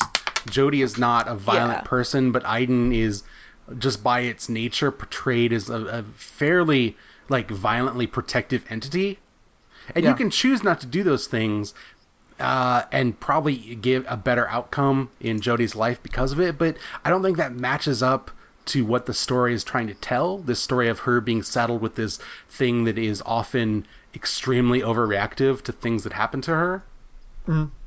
Uh, so I always tried to play Aiden as almost always murderous, and uh, and it, yeah, it ruins Jodie's life. But the thing is, giving the player those two differing goals and uh, telling them to figure it out in terms of making sense narratively, that's a like I'm almost amazed at how much respect it puts in the player to be able to inhabit both those mindsets simultaneously to advance and like live in a narrative. yeah. It's impressive. Uh, I don't really think it thought about that necessarily way. always works. I think it, it'd be better if it spelled it out earlier that that's what you need. That like that's quote unquote the right way to play. Uh, Right. but that's how that's what I took from it anyway. Like I when I played as Aiden, I almost always ended up ruining whatever Jodie was trying to do. But that's what that character does, That's what I did as well. and murders dozens and dozens of people. But like in in the scene where she um in the party scene where Aiden kills everyone. I don't think everyone dies in that. I think Nobody dies, yeah, but you burn the house. Yeah, you burn the house down because of course you do. Uh, and I think that was a bad scene to have right at the start because it's your establishment for uh, what Aiden is and what Aiden can do. But I think I think if that scene had just been, you have to do those things, it would have made more sense. yeah, but uh, because it would have it would have explained to the player that Aiden is a character who does the violent thing. And so even if it gave you the option to not do those things, every player would choose that. But giving you the option as Jodie to just walk out and it not be a big deal exactly. Uh, removes the idea of Aiden as this character who like the Carrie ending always happens for Jodie. It, it frame it- Yeah. yeah it frames Aiden as uh it, it frames Aiden's anger as Jodie's anger. You are Mhm. acting on yeah, And that's Which not is- how it actually works. Like those two No. are always, almost always it ends as the game moves on. yeah. That's which I I like that I like that scene in isolation because fuck all those kids. Um, like Agreed. if party was Yes. yeah exactly and they throw in the thing and i'm like this is the worst and obviously you click revenge and you uh, don't know it doesn't matter how far you go with it but i assume 99% people 99% of people at least used Aiden for a bit of that but that's not how the game goes in any other chapter that Yeah. that's not how Aiden ever works ever Mhm. again No, he will just take revenge even when there's not actually cause for it. yeah Uh, but then, like, admittedly, even me, there was times where I didn't do that. I didn't choke out your foster dad when you can do that. I did a little bit, but I let him live. i also did a little bit I was like- Just a little foster dad choking. um, and then the scene with the date, like, I I disturbed like one or two things, but for the most part, I left them alone. yeah i i uh i just hated ryan Okay, so so He we'll talk boring. about Ryan. Ryan is the CIA handler who takes you away from your uh, like institute home with uh, Willem Dafoe and Cole, uh, and uh, Hakeem tries Woodbine. to. TV's Hakeem Woodbine. Okay, thank you. I don't remember his name, unfortunately. I'm looking at the wiki page and it just says Ellen Page and Willem Dafoe, so you know who got the big money. Uh, Oh, the big money in quotes. yeah, they probably got paid. I, I mean, I shouldn't have got paid, but I don't think it'd be the big money. Oh no, sure. Um, and uh, sorry, we're talking about Ryan, right? Yeah. Right? Yeah. So he takes you away, and so it's like this weird antagonism. And I think part of the problem is it Jodie's an indeterminate. She's like 18 when she leaves, right? She's like, I think so. Just about. I about, think she might be they say she's- but I don't know. Part of 17 it is 18. Ellen Page is constantly 17 to me, so it's impossible for me to gauge this. And it's just her Oh, being like a cute little Canadian. Uh, she'll always be 17 in my head. Yeah, yeah, you're not wrong. Uh, and because of the way the game works, like Willem Dafoe constantly looks older and older as he goes on until he becomes the full Dafoe. Uh, the full Oh no, totally. He that where the the second last chapter when the thing is revealed, it's like they did it. Of course they did it. Why was there any doubt in my mind that they wouldn't do it? The full Dafoe Dafoe's here. yeah, Oh, correction. this Cole was episode played by uh, we've Kadeem actually talked about this because I use this phrase a lot, and Jackson thinks it's hilarious. This was almost called the full Dafoe, but I liked our original title better.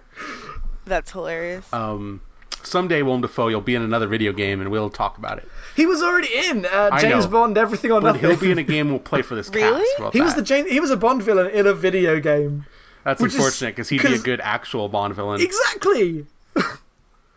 exactly. Um, anyway, uh, Ryan takes you away, and so there's this weird thing where, like, she hates him for taking her away from her family, and Ryan's kind of like, well, I'm just following orders, whatever, and he's kind of a dick about it.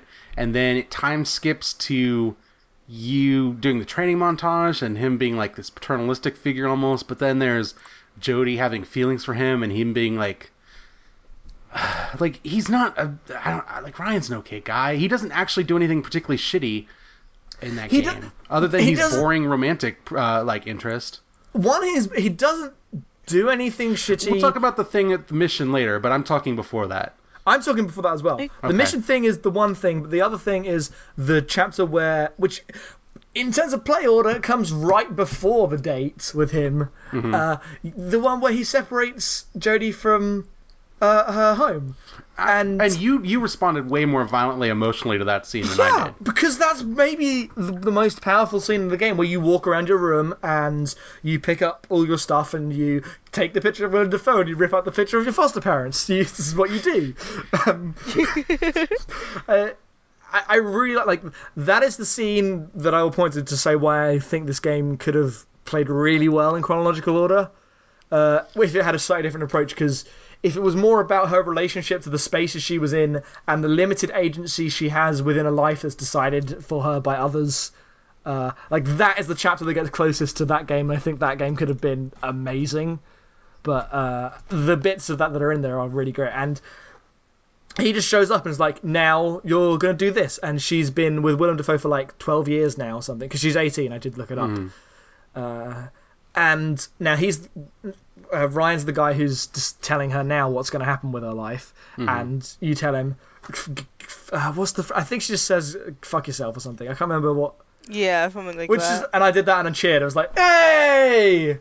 and it's great, and it's the super satisfying chapter, uh, and emotionally like resonant one. And then it cuts to years later, and she's like, "I need to get with Ryan." Which one is weird because he was introduced as a super paternalistic figure.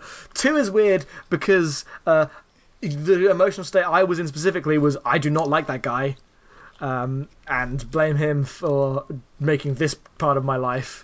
Like I couldn't s- separate him from being part of the system. Like, te- whilst he is following orders and it's technically the system that is uh, telling Jodie what to do, he's still the guy doing it. He's still responsible and complicit in that, and has been a part of messing up Jodie's life. And I, the fact that Jodie was like, "No, I I really want to impress him," was like, I didn't understand why. Which is another.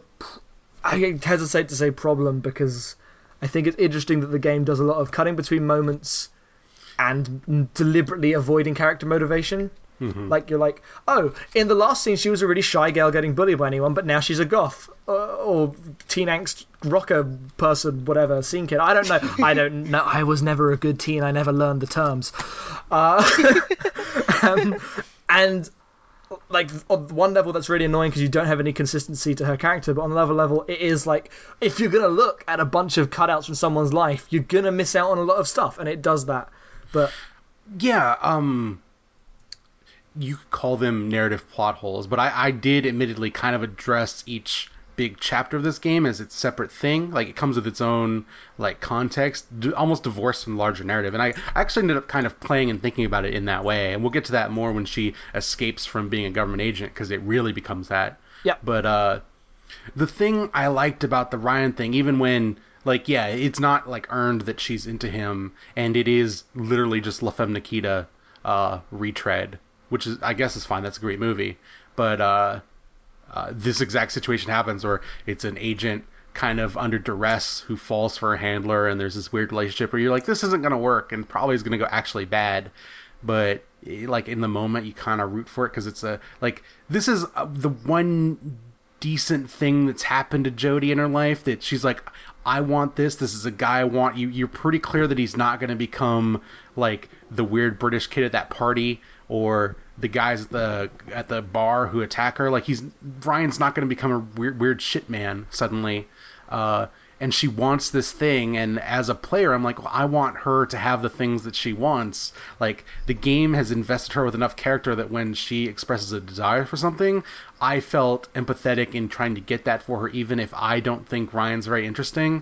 And Yeah. the fact that a game can instill that kind of investment where i'm like okay jodie wants this guy. He's boring but like she wants this and that's that's a good thing for her to want and have like it's natural so let's go for it like that's amazing that a game can like actually create that sort of feeling that does not happen No, I agree. I I think like for me in that chapter, the fact that she really was like, "This is a good thing." Like I got that, but then also it was extremely dissonant because I was approaching.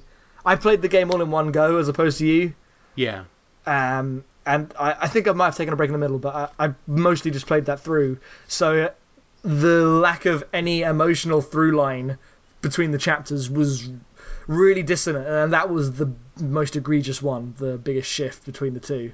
okay I have to agree. I felt I didn't like him at all, and then her being suddenly interested in him was really uh, strange to me. Yeah. okay um then we have metal gear jodie But no, hang on. We didn't talk about the other most interesting thing about that chapter is it's the Okay. only time Aiden Oh, and that's Jodie right. are in direct competition, but you're playing as both. Yes. So so you're jodie's techni- trying to make dinner and clean up her fucking slobby apartment like come on jodie No, it's okay. No, that's No, not no. a slobby apartment. That's not a slobby apartment. That is what movies think slobby apartments no look she like. has she has I chicken agree. nuggets sitting on a counter that aren't being eaten they're just yeah, on the but there's like two chicken nuggets on an otherwise immaculate counter. That's not what mess looks like. Fuck off. Also, by the way, this this scene of I need to scramble to clean up my apartment because I don't know how to live like a human being, straight out of the from Nikita. Also, Really? She gets visited by like some cute painter guy who lives downstairs or whatever, and she like I've been in a government facility my entire life. I don't remember how to be a human being, so it's just she's just a slob because she's used to having someone come in and clean up every like all the time. Uh, which I think is a great bit of characterization, but kind of ex- like not explored because it's all totally extraneous the I watched this movie that they're clearly referencing, which it does it kind of does that a lot really. Uh, it's unfortunate because if they were more explicit, it would work even if it is a reference. Um, but yeah, so she's trying to make dinner and get pretty and stuff, and Aiden is trying to be a dick uh, and interfere with it because he. Uh, this is the only time the game really addresses the fact that Aiden, uh, even if Ryan wasn't kind of a dickbag sometimes, uh, he wouldn't let anyone into her life anyway. Like he wants her basically for himself uh, because he's a weird, needy ghost man. yeah, the per- characterization of Aiden is weird. Um, which I mean, would be interesting it- if it was explored, especially in the context of once you find out what Aiden is at the end of the game. Mm-hmm. Uh, but instead, it's uh, it's just this moment, uh, and it's a good moment. I wish they had explored it more. But it is Yeah. weird to play characters that are at ends with each other. And in this instance, I was way in Team Jodie. Uh, I mostly was in general because Aiden's violent, and I like not being violent. But uh, Jodie's. I wanted Jodie to do all these things. Aiden tries to trick her out of her apartment. Apparently, you can get locked out. of the apartment when he Oh, knocks yeah, on the door. why would you ever leave the apartment? Because Jodie's like, oh, fuck off, Aiden. Yeah. Um, and once the meal happens, you can uh, um, Aiden can once the guy shows up, you can mess with everything. The best, the best, most hilarious part of this scene, this whole scene, which is kind of played as a joke. This whole thing is kind of, I mean, not a joke, but it's light, it's lighthearted. It's it's a it's a comedy scene. I- I- Yeah. In the in the film, this would be the funny one, the funny scene. Like Um, Aiden's not mur- yeah. relative to everything else anyway. Uh, Yeah. it has its own sense of Yes. sadness to it, I think. But yeah, I, yeah, I agree. I agree. um, the, you can choose what to cook, and one of like the e- I guess the easiest thing because all of us picked it, and I think it's actually the right choice is something called Asian beef. And when and it, it's a, like a four recipe thing. Like I could cook this, and I'm a terrible cook. But uh, when Ryan shows up, the best line in the entire game, he's like, This- "Mm, Asian, this Asian beef. I when, when I went to China, I I, lo- I love this kind of food, and the idea that something as to China. generic and American as Asian beef is a thing that he recognizes as a Chinese delicacy is exactly the kind of nonsense that you would expect from a Quantic Dream game. I I Quantic think Dream, Agreed. the developers who have never seen an American bathroom because they like it's less and beyond, but it still kind of does this. There's water closets everywhere. Oh yeah. what do you mean weird. by that? as in the toilet is not in the bathroom in Oh, all of. Heavy Rain, and it kind of isn't in Beyond either. In every American bathroom I've ever seen, the toilet is like three feet from the shower. That's how it is in most pl- places here. I, I my house here is separate, but it, it's. I, I assume that must be a European thing then. Yeah, no, it's totally a European thing, but it's rife with that Half stuff. bathrooms are a thing, but they're not common. Yeah. I think it's a little no, more. half bathrooms are a. Uh, you know, I have I have a two bedroom apartment, and one of these bathrooms has an extra toilet. I mean, Ellen Page lived in a fantasy super apartment that Oh, clearly true. came from the I mean, same place as Ethan's fantasy super house. It I- it makes sense for her because she's a government agent. That makes sense to me. They set her up somewhere nice. yep, you're, you're not wrong. Uh, no, Ethan's crazy apartment. I mean, even if he is an architect, the one that he gets at the end is like a like an office space. It's huge. Oh, the one that he gets at the end is like, how the hell did you afford that in New York? You're a dad, she's an author. I appreciate that his crummy that his crummy hotel room was a legit crummy hotel room. Well, that, yeah, yeah. When everyone was bummed out in that game, they had really shitty apartments. Um. Anyway, beside the point. Uh. So that happens. Then you get Metal Gear Jodie, which is a war torn. Did they say what country it is? Probably Oh, not. It- it's a think- fake Middle Eastern Yeah, sounding I it thought it was fake that- African, but I guess Not, Well, it- No, yeah, mm. that's the thing that confused me. I assumed North Africa just from the looks of it. it, is it? I'm looking. Are you looking I'm it looking up? it up, but I don't. I don't think it. Okay. I don't think it says at all. Um, Somalia. Does it say? Yeah, it says Somalia on Wikipedia. Oh, okay. Oh, really? Okay, I'm thinking of something else. Then. no, yeah, we'll get to that. You're thinking That's of fake the- China. Or, the or thing we had an argument about because Oh, yes, yes, we did argue about this. I remember now. okay, so she goes to Somalia. She is in like face paint and like a solid snake like combat suit and she is hiding behind stuff and running up on dudes and choking them out and it's hilarious and she meets this young child soldier and he follows her around.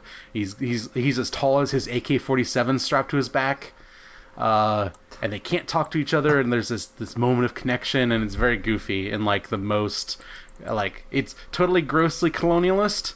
Absolutely. Yep.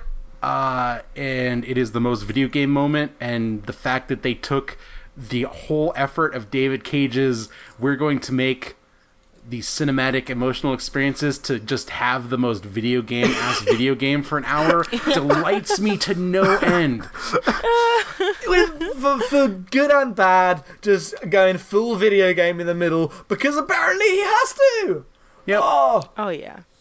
great. Just great. And it's it's real dumb. Like that that whole scene uh, like accomplishes almost nothing. Like if you just went uh, like talked around that scene like something went bad on a mission and Jodie was misled and like did something that she regretted a i think it would be more interesting in terms of the fallout because you wouldn't have specifics and b like that whole scene could be excised and it wouldn't matter. Like that's a big expensive set piece to put in just to have a scene where Jodie's running around like choking dudes out with guns. A thing that looks like a video game. Yep. Because that whole scene is literally the first hour and a half of Metal Gear Solid 4. I mean, Metal, the, the first time Metal Gear Solid 4, I think, takes place in Afghanistan, but it's a lot of you are crawling around a war going on around you and trying to avoid it. That's why everyone says it's uh, oh oh the one where she's in the Middle East is because it's more what they're saying is oh the one where it's Metal Gear Solid Four. Yep. yeah. Yeah. Uh, and it's real goofy. I don't know. I, I enjoyed playing that because it was the lightest stealth in the entire world. Uh, it was it was very silly in the way that like I I like I don't really like war games, but I like Metal Gear Solid, so of course this appealed to me. Mhm. But she ends up murdering someone, this warlord who was actually like a democratically elected official, and she has this crisis of conscience about it and I don't. The, the my, why I say it'd be better maybe if they just cut this out and referred to it is the idea that she is suddenly really regretful about killing this person when she finds out the circumstances of why doesn't make sense to me. I don't think it's earned very well really? because hmm. she freaks out. She's like, "Oh, I murdered someone I shouldn't have murdered." You murdered someone, and a lot of people besides on the way there. Like where, like where does it draw the line? Like this was okay and this wasn't. Like I'm going to be a soldier and I'm going to go on missions where I kill people, but only the bad people. Like I guess it's because she, you know, it was in her face. Like she didn't have she didn't have to have the distance. And I think part of my problem is they play this up as this is the reason why like she doesn't trust Ryan, and that's fun, I guess. But they paint him as like this. They try to paint him as like this huge villain in Jodie's narrative, but like he's just another guy who's doing orders like she did, and it's okay when she like did this thing and then regrets it. It's fine, but it's not okay when he's like, no, this is what we do. Like this was the job. We all signed up. Yeah, but he didn't tell her the information going in. He said you're going to kill this guy. He's a bad guy. He didn't. She did, And whether he didn't not, make it like, clear that she was he, he was an elected official. I I sh- I got the fact. I like, think I, assumed think it it's a was really weird hair to split given the Oh. moral like her moral outrage afterwards. Yeah, I think it's poorly executed, but I think the implication was that one, she was being lied to. Was that Sure. what she didn't like it. So it was like, Yeah. you have used me. Your my entire life has been for this purpose, and then you're not even going to tell me what I'm doing. I guess Like, part of it is I- it's a tropey moment, eh, but I think it's a trope that isn't helpful and isn't earned and well like it's a tropey game, but this is the one that feels like it it's there and shouldn't be there. I I feel like this c- should be better, but it has to be there. It's like the core of the game, is because I think I think you could have this as a giant question mark and the game would be fine. Something happened. They can refer to it obliquely. It's No, better I- in your mind what that is. I Like, don't it- think s I disagree because you need this moment where you understand why Jodie flipped and why she's Yeah, on the. You I need that moment. You need, even though it's poorly Otherwise, done. it doesn't really make sense. Yeah. Yeah. You- and, and also just to emotionally understand Jodie's state for the for final stretch, you need her to be against the. I disagree. They've already set up so much of her by that point running away from these people pursuing her. Like what the, the specific details are It's- don't matter. it's not it's not the specifics of what happened it's the fact that ryan personally betrayed her it's the it's less about this specific point but more the fact that up until her entire life this until now she's been being told what to do and hasn't had the chance to rebel against it hasn't had no chance to actually make her own decision and this is her first moment of agency in the entire plot is to break away from ryan and this is more the straw that breaks the camel's back rather than the big moral transgression is how i read it at least Okay. and I feel like you need that moment Yeah. in her arc. I'm with Jackson. I will respectfully disagree. so she ends up breaking uh, away from the CIA. She goes AWOL. And uh, we lead to what I actually think is the most emotionally impactful chapter, which is Homeless, where I agree Jodie. Okay, yeah, is right. on the street in winter. Uh, she is being haunted by the, the creatures from the infraworld, which we aren't even going to get into because it's not really important outside of plot And we've talked for seven years already. Yep. Oh, this is going to be an epic long one. I'm not, like, this is all good. I'm not cutting any of this bullshit. Remember when you said that we might need a backup segment too? Yeah, I was wrong. Um, and uh, she's taken in by a homeless man who uh, introduces her to a whole cadre of homeless folks. All of most of them with a heart of gold. Actually, all of them, even the drug guy, is like, Yeah, well, he, the maybe stay addict. away from him when he's going through withdrawals, but he's all right.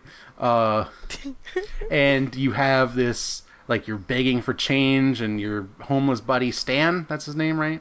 Stan, yeah. Yeah. uh, gets beat up by some fucking gross kids who want to film it, and you go and save them by being CIA agent and beat the shit out of them. It's great. The moment when he got beat up, strangely, was a weird moment of relief because I spent the entire time thinking, "Oh, when's Stan going to betray you and steal the money?"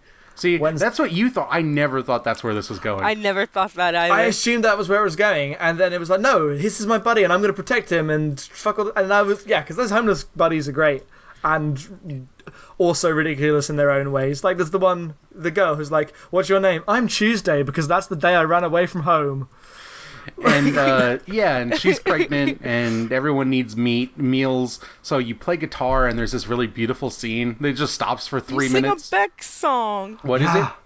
It's a Beck song. It's a it's it's Lost Cause Okay. by Beck. This, it's one of this those will actually probably be our written. outro song today, I think. So. yeah, it's a, it's and everyone's gonna have a good cry to it. It's a and, great- uh, yeah. yeah, it's, it's just Ellen Page playing guitar and singing for three minutes. It's great. It's beautiful that they put that in there. Uh, and uh, then you, uh, what's her face? Zoe goes into labor because she's pregnant, and you have to find a house. And then she has a kid because you deliver a baby because that's apparently part of CIA training. I don't know.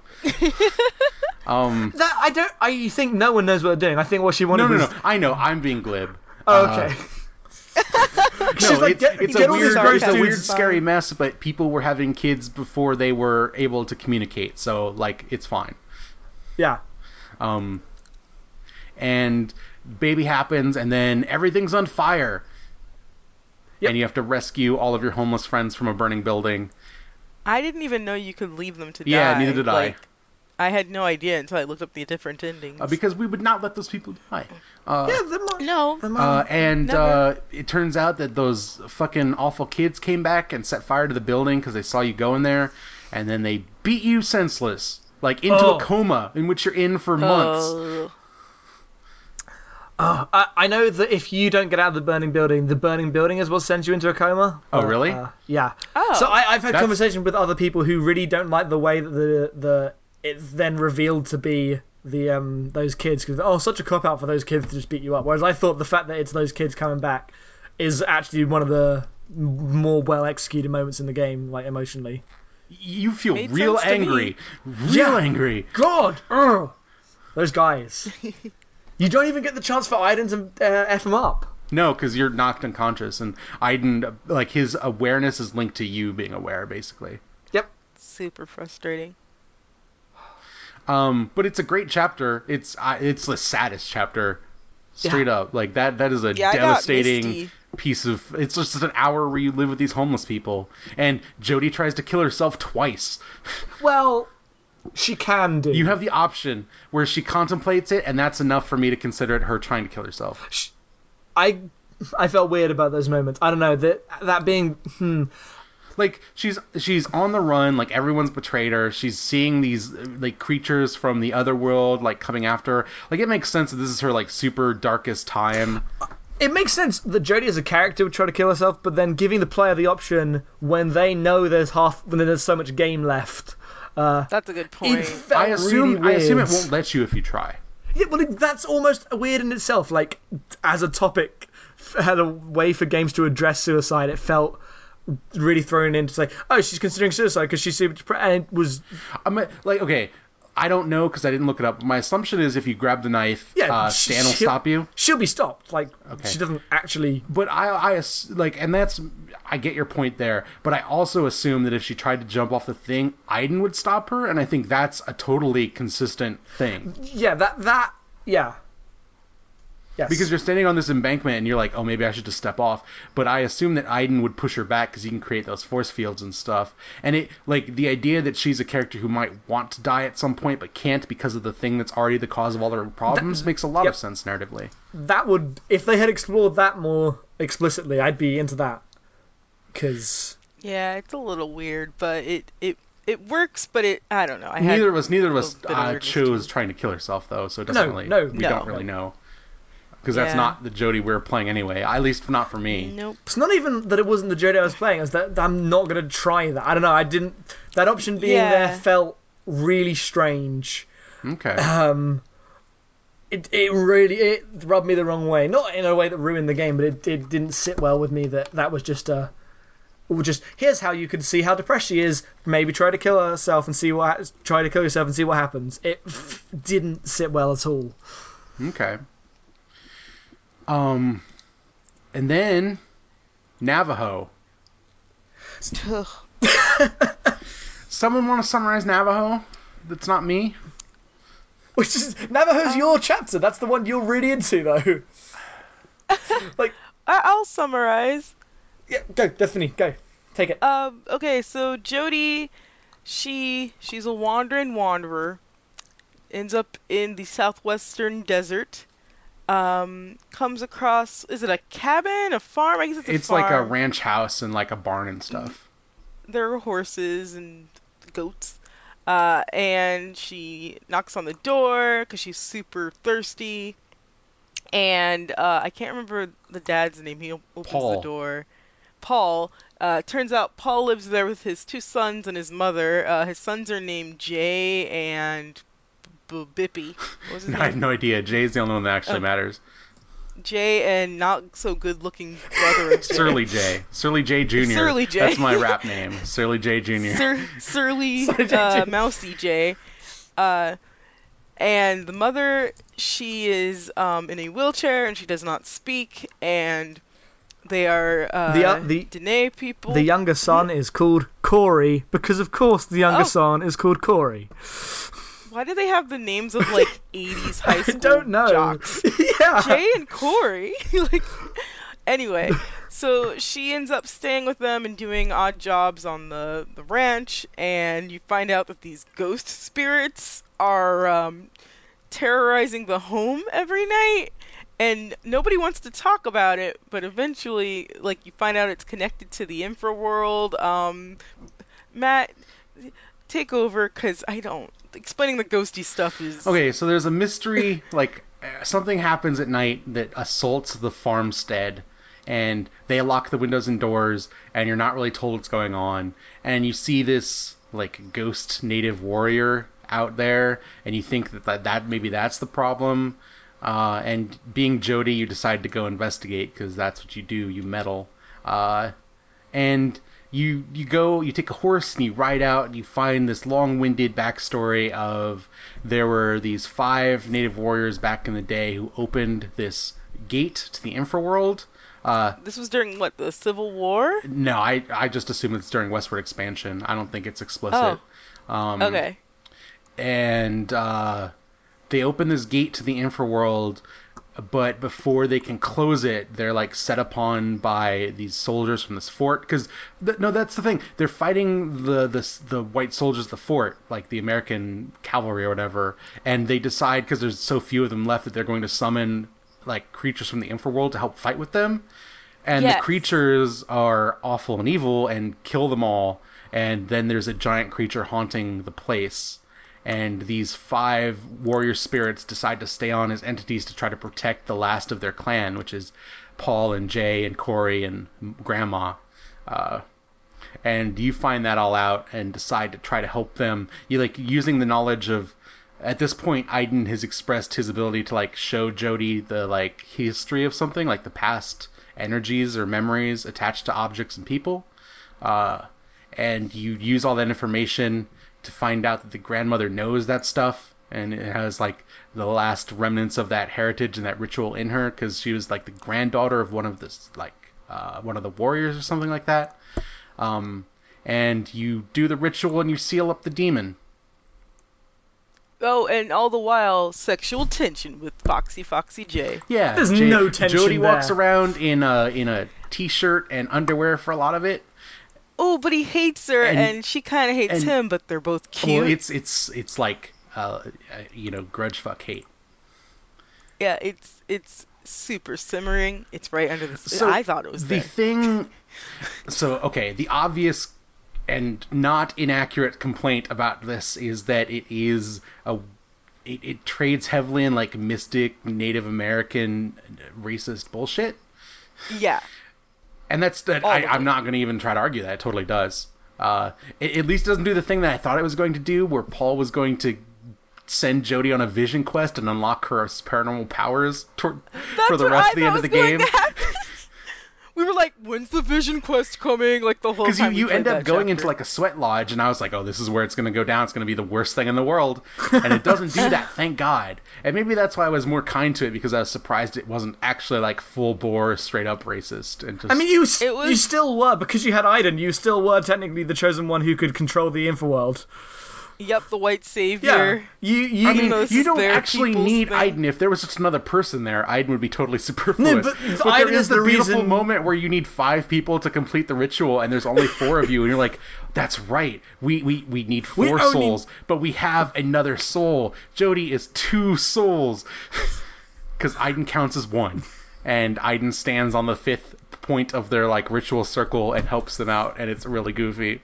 The chapter should have been called "And Aiden Makes Five.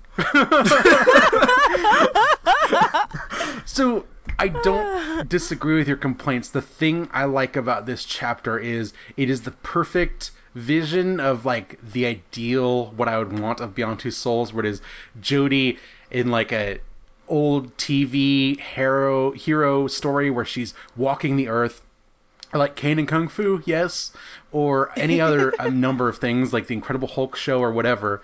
And she gets in these adventures and she meets these interesting people and she saves them because of course she does. She's a hero, but then like she has like a romance that lasts the one episode, and then at the end she Yeah. rides off into the sunset to get into another adventure. Like the Beyond Two Souls as a TV show is never more crystal clear as it is in this episode. It's this and Homeless slightly. This more than Homeless because it's more standalone. Yeah. But those these those are the two, Yep. and they come so close to each other. Definitely. that There's a moment where you think, "Oh, are this are they doing this?"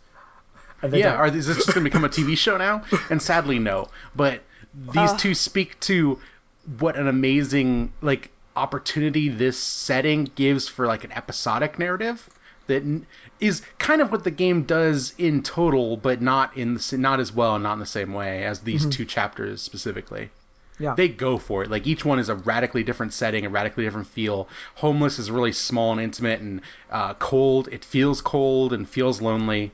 And Navajo is you're riding in this incredible expanse and it looks beautiful. Like this is the best looking chapter as far as I'm concerned. It's all awash in these like great, uh, like bright blue skies and uh, great orange like rock formations, and you're riding horses through these expanses, and it feels homey in like a like a different way. Like once they kind of take her on, and you're just doing farmhand chores, it's like, oh, Jodie found a place where this feels like an okay place to be, and she doesn't have a lot of that. And I was into her weird romance that you know isn't actually going to lead anywhere, and the mystery of this thing, and I, I don't know, I I invested in it more than I thought I would, and I, I ended up really liking it. I, fully It admitting works. it's got all those problems. Yeah, no, I agree. I totally agree. This is this is the this is definitely the TV show I would watch of this game if it was just her doing that every episode. yeah, I just think as an episode of a TV show, it's a middling. Like I would, pref- like I liked bits of it. I like the fact that it was beautiful, and but just like the the romance story felt so. I mean, of all of them, all the both quote unquote romances were the most flat things in the world. Mhm. Um, and nothing like I don't know. I didn't. I just didn't connect to it in the same way you did. I guess. That's fine. Oh, I'll agree that they're very dumb and predictable. I just, I, I ate it up anyway. It's it's it's more that um in this chapter specifically that I didn't connect with the family. Like the characters were too, especially um super hot guy and super unhot brother.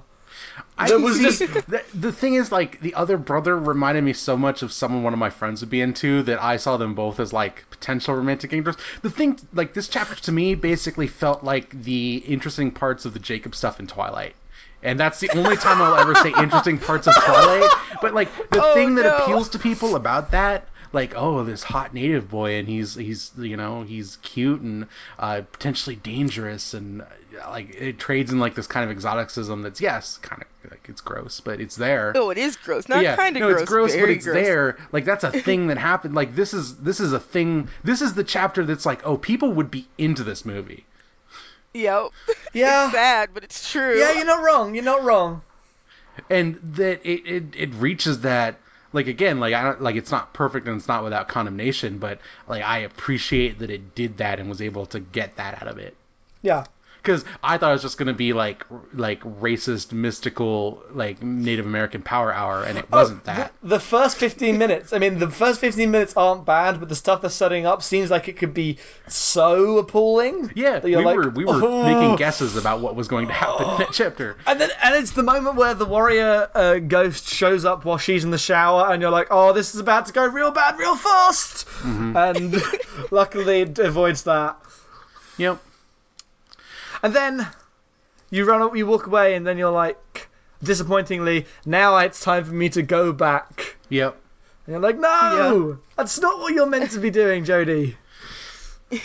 But she does. So the next thing you have, and I don't know how much we want to talk about because we're already going so long, is uh, you go to find your mother, your birth mother that you, you oh, never that's knew. right.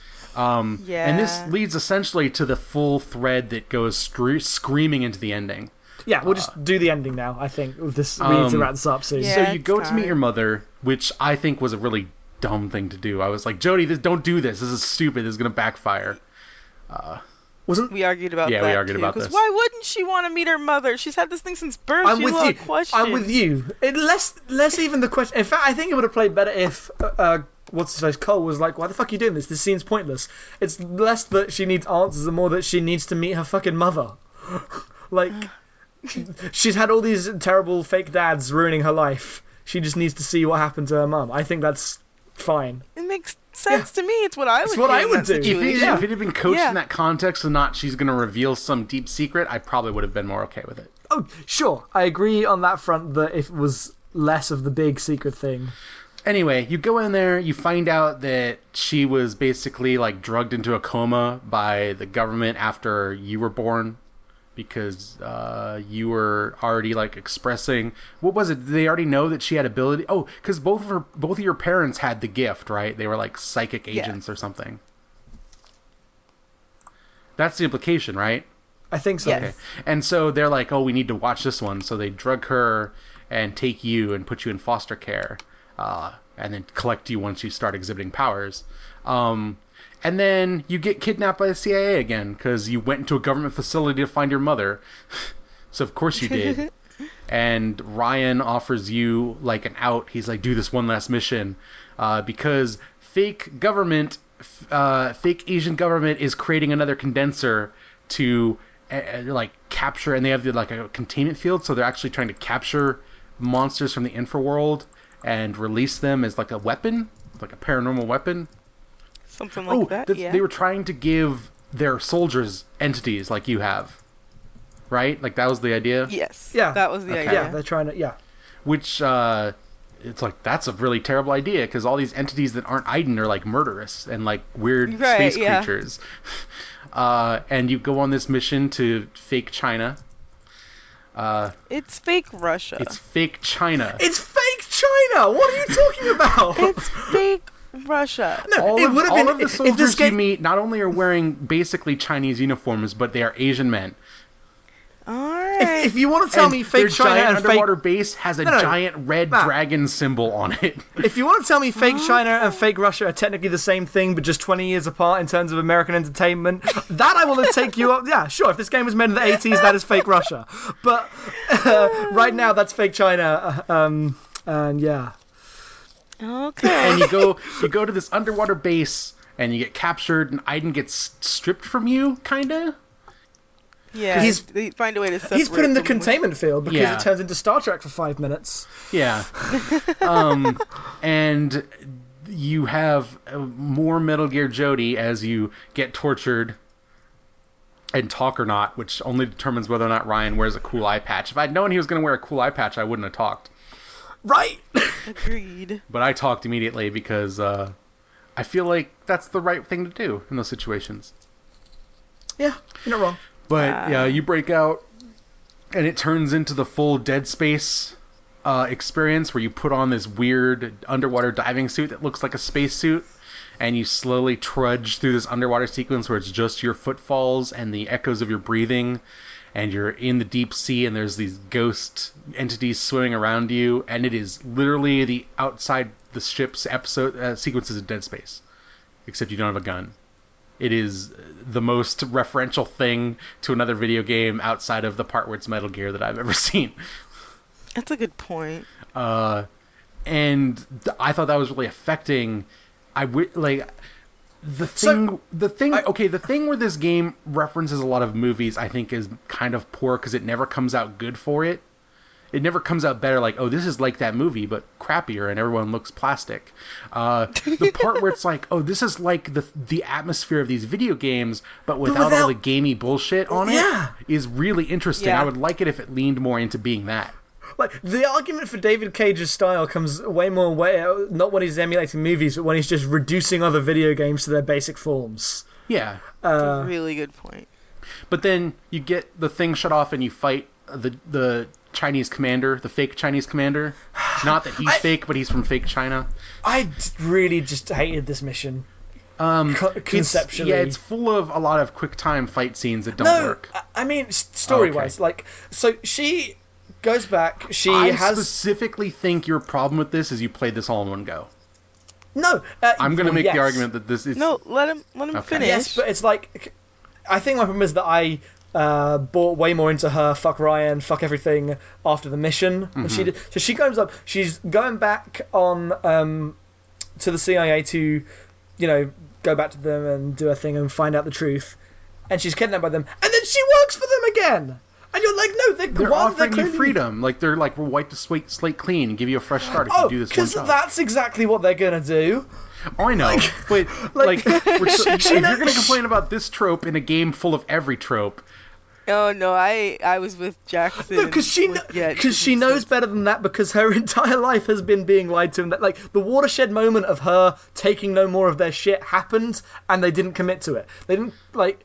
They have to commit to Jodie being like, now this is my goal to take them down, rather than them to. Because she, otherwise she loses her conviction, which is what made the chapter where you're breaking in to see um, your mother interesting. Is that she's like, no, I'm doing this. It's on now.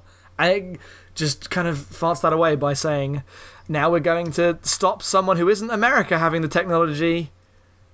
It ma- turns it away from being the personal quest for Jodie to fight back against um, her own like containment by these people and more just nonsense. So I was I was anti this mission. Uh, okay.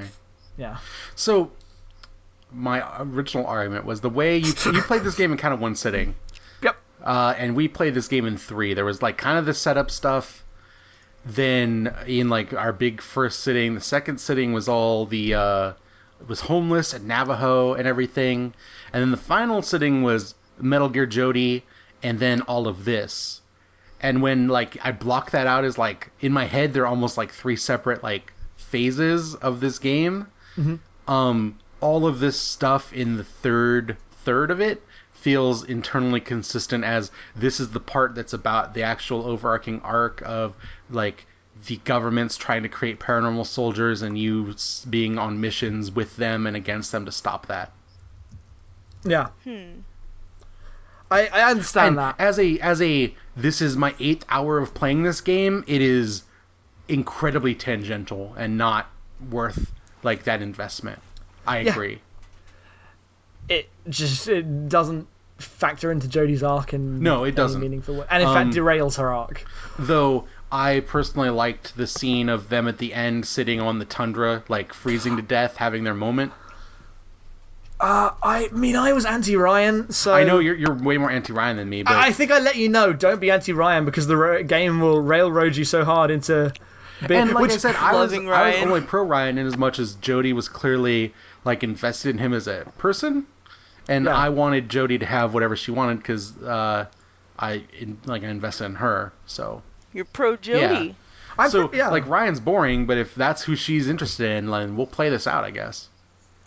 yeah, I, I think the game's not very But clear. even on her then, like there. I didn't like straight up forgive him. I'm like, oh, I like you and all, but like I don't really I forgive think- you for what you I- did. Like I- that's a I shitty think thing. After after the dinner, like after the dinner, the game never. Um, Jodie never expresses any desire towards Ryan unless you give it to her. I think the dinner's the only scene where it establishes that she's like Ryan's cool. I would like to sort of Ryan. After she's betrayed, then it's comp- every time she expresses an opinion on that, you have to decide what it is. Um, There's, yeah, Sure, I guess. I just didn't Yeah. see it as her like losing those feelings for him. Like Okay. even with the like mess of that mission, uh like I thought his argument made sense and I feel like in the moment like she's super angry and like that break was going to happen anyway, but the way he acts towards her once he finds that stuff out, like I don't think he's out of line and I feel like most of the time he's mostly really supportive of her. But the way it plays to me as someone who wasn't who was being more anti Ryan, it just made him keep going. He just kept going. You like kept saying, "Go away, Ryan. Go away." He's like, and then at the end of that mission, he's like, "Also, I like am in love with you." By the way, you're like, "Oh, for the twelfth time, Ryan." and then he and then he comes up again after um like um in that See, Like- that's, that's really interesting because like I had her profess that she loved him back on the thing when they were freezing, but once you get to the Black Sun chapter, like she was like, "Look, I've got so so much stuff to deal with. Like we can't do this. Like maybe someday, Yeah. but I need to like take time." And like that felt I honest time to to, me. think. Yeah. But when you say no both those times, it comes across as no, Ryan like being the that doesn't like creepiest that. guy. The game doesn't support those choices at all. I'll No. admit. No, Nope. yeah. They want you to be Team Ryan. Which, and then so I wasn't anti Ryan the whole game because then in the last thirty minutes, Ryan becomes oh, there's Ryan that the game wants me to see as he Though he does the punches- literal stupidest thing. We'll talk about that. The literal stupidest thing in that final climax that I've ever seen. Uh, But it, I, I'm trying to wrap this up because we've talked about this. We might even have to separate this podcast into two. It's gone so long. no, we're not going to do that. Okay, then we got to wrap this up. Yeah. This has gone on forever. Uh, but he punches a guy in the face and says, "That consider that my resignation," which I think is actually the best line in the game.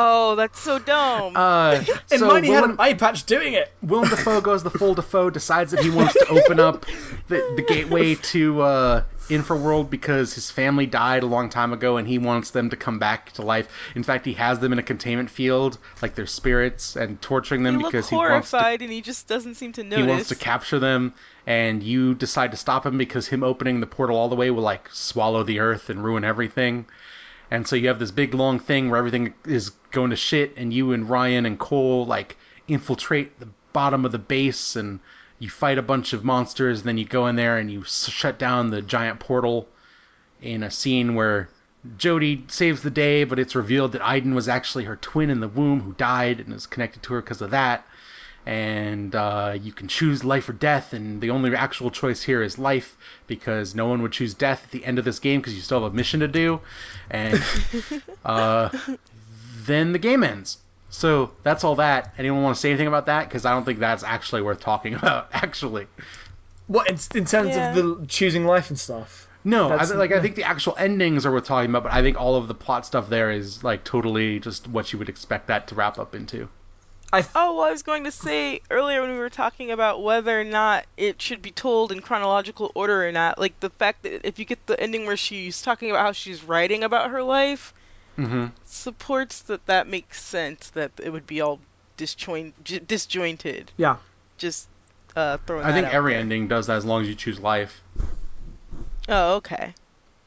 Yeah, Because if you if you choose beyond, because the choice is beyond or life, because of course it is. She just goes into the ether and becomes an uh, entity, and it's dumb because you didn't shut off the machine yet.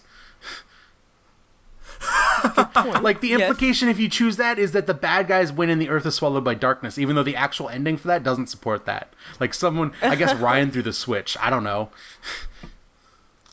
you you ma- who cares? I don't know. It doesn't matter. That's not the choice anyone would pick. Yeah. Uh, but uh, instead, you throw the thing, save the day, and then jodie because she like she's separated from Aiden because the the portal like tore her thing apart from him, yeah. Uh, and she was in like this weird limbo state, and it severed their connection. and he disappeared into the infra world. Who knows? And then Jodie's trying to piece together life because she has all these problems like separated from the entity, like all this trauma has like shattered her psyche or whatever. And then you get to choose who you're going to be with in the end, and the choices are alone, uh, Jay, hot Navajo boy, Zoe, uh, homeless mom. Let's be clear now. Even if you are like Jay's cool, no one's Jay. You don't go back to Jay. You do your you do your you do your thing with Jay, and then you don't go. You know, and you leave. That's that's what Jay's role is. Or Jay would not She's cuter than Ryan, but he's not for the plot, you know? yeah, like or in Ryan, the TV show. which is the I think the ending that they kind of push you into is the Ryan ending. I agree. I Um, think. I mean, technically they push you into that, but then in terms of the way the ending goes, the Zoe ending is the one. So let's talk about the Zoe ending because it's the one worth talking about. In all of the endings, you go and you live kind of happily ever after. Uh, the alone one's more Until- melan- the alone one's more melancholy, but it's it, like it's Jodie like putting her life back together until Aiden shows up and gives you a message that he's still here, and you're very delighted by that, even though it probably means that the infraworld somewhere is open and uh, shit goes down because all of the endings end with this vision of the future where Jodie is straight up Commander Shepherding in a war torn Earth where the black sun is in the sky and ghosts are everywhere and it's post apocalyptic. And where is that video game? Because holy Christ, I would play that. Right. Right. Uh, she's Master Chiefing with like a scarf also, like around her neck. It's great. She's got a cute haircut. Don't forget the Of course she has a cute She has an haircut. array of when cute do- haircuts. In When this does game. she not have a cute haircut? Uh, but if you pick the Zoe ending, you go back to your homeless buddies who are now not homeless. They're all sharing an apartment, which is weird, but okay, sure. Of course they Um, are. They're tight. They need the yeah. I assume Money. someone went back, that guy went back to teaching school, and Stan went got over his dead wife and daughter, and uh, He took odd jobs. She says. okay, okay, yeah, And and uh, depending on whether or not everyone else is dead, uh, Tuesday either works at a bar or takes care of Zoe uh, just by herself while Stan is the breadwinner. okay. Yeah, I th- Because if everybody lives, uh, she works at a bar and the Everyone- uh, black guy takes care of Oh, the okay. kid. Yeah. Um, but then you have this narration of Zoe, like growing up, becoming someone who is haunted by an entity, just like Jodie is. Which came out of nowhere. Like, Yeah. the, it established, Yeah, established 30 weird. seconds before the end and then paid off at the end. And then Yeah, in the weird. post-apocalyptic vision of Jodie, it doesn't just show Jodie; it shows Jodie and another young woman who's uh, like, you Yes. know, they imply that that is Zoe's daughter. yes. Which Yes! No, Yeah. Zo- Zo- Yes. Zoe is the daughter. It's Tuesday's daughter. Oh, sorry, that's right. Yeah, Zoe's the daughter. My mistake. But in the Beyond ending, which might be the best version No, of this it's not the best ending because no one would pick Beyond ever. No, but I mean this specific scene, this specific moment in which Zoe has grown up to save the world, and then you are Zoe's entity. Yep. Just the height of nonsense and ridiculous. Oh, great. is Yeah, the real bananas weird ending for sure. yeah, it's great though. It's great. man, this has gone on far too long. So Beyond Two Souls is a mess, like straight up and down. Like it's like 17 different games and movies jammed together. But because almost entirely because of Ellen Page being the most trooper that has ever trooped, she uh it's it it mostly works, I think. I I was delighted by a lot of it. And and invested in almost all of it. Same. Uh, we had a lot of fun. Yep, I would say. I mean, I fell in different places in certain bits, but I'm glad I played it, and we'll play the next one when he doesn't make it. Um, yeah, we've gone on way too long, so we're gonna stop this. and We're gonna have a nice segment four, and we're we're out Oh of here. Christ! We've got questions. no, we don't. Is that your guitar? Yep. Just about froze my fingers off trying to play it before. You want to try? Be my guest. Sorry eyes They cut through the bone Make it hard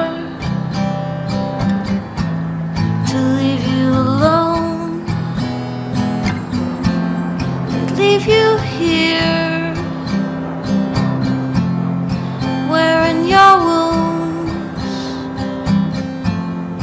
waving your guns at somebody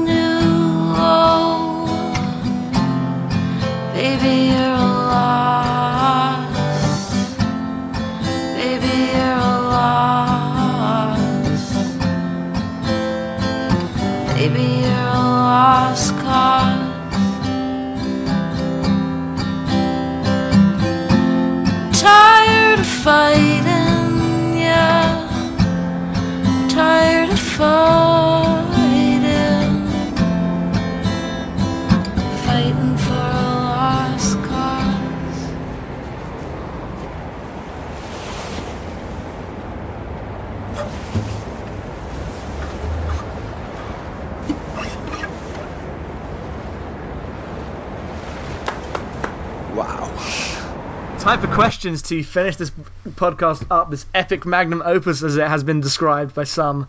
Uh, we only have a few questions, mostly riffing on the ideas of the David Cage Quantic Dream discussion because it's been anticipated for a while between us and our few Twitter followers. So, uh, first question comes from someone who I don't know his real name, but his internet Twitter name is amazing, who is Jung Manhater. Uh, I'm going to refer to him as that. Uh, his question is Who do you think could do something interesting with David Cage's ideas about gameplay that isn't David Cage? The obvious answer is Molyneux, right? Yep. Yeah, I feel one day they have to team up and create the most disappointing but loftier ideaed game in all time, right? Uh, my actual answers are in two opposite directions. One is Will Wright, Yes. who doesn't actually make narrative games, but I'd like to see him try to take this framework that can only tell a narrative game and do a weird thing. Maybe it's just a game about being Will Wright, Sim Will. That's what it's called. All you do is like make weird slides at talks. Um, and my other answer is Suda51, Which one is? who makes trash garbage games for trash garbage people, but I can't help but like be enthralled by his majesty terribleness. uh, and I would love to see because his games are mechanically all over the place. I'd love to see him just have a game where he has to be tell a story. It'd be a failure because he can't fucking do it. But uh, his games are all weird mechanical style over substance. Yeah.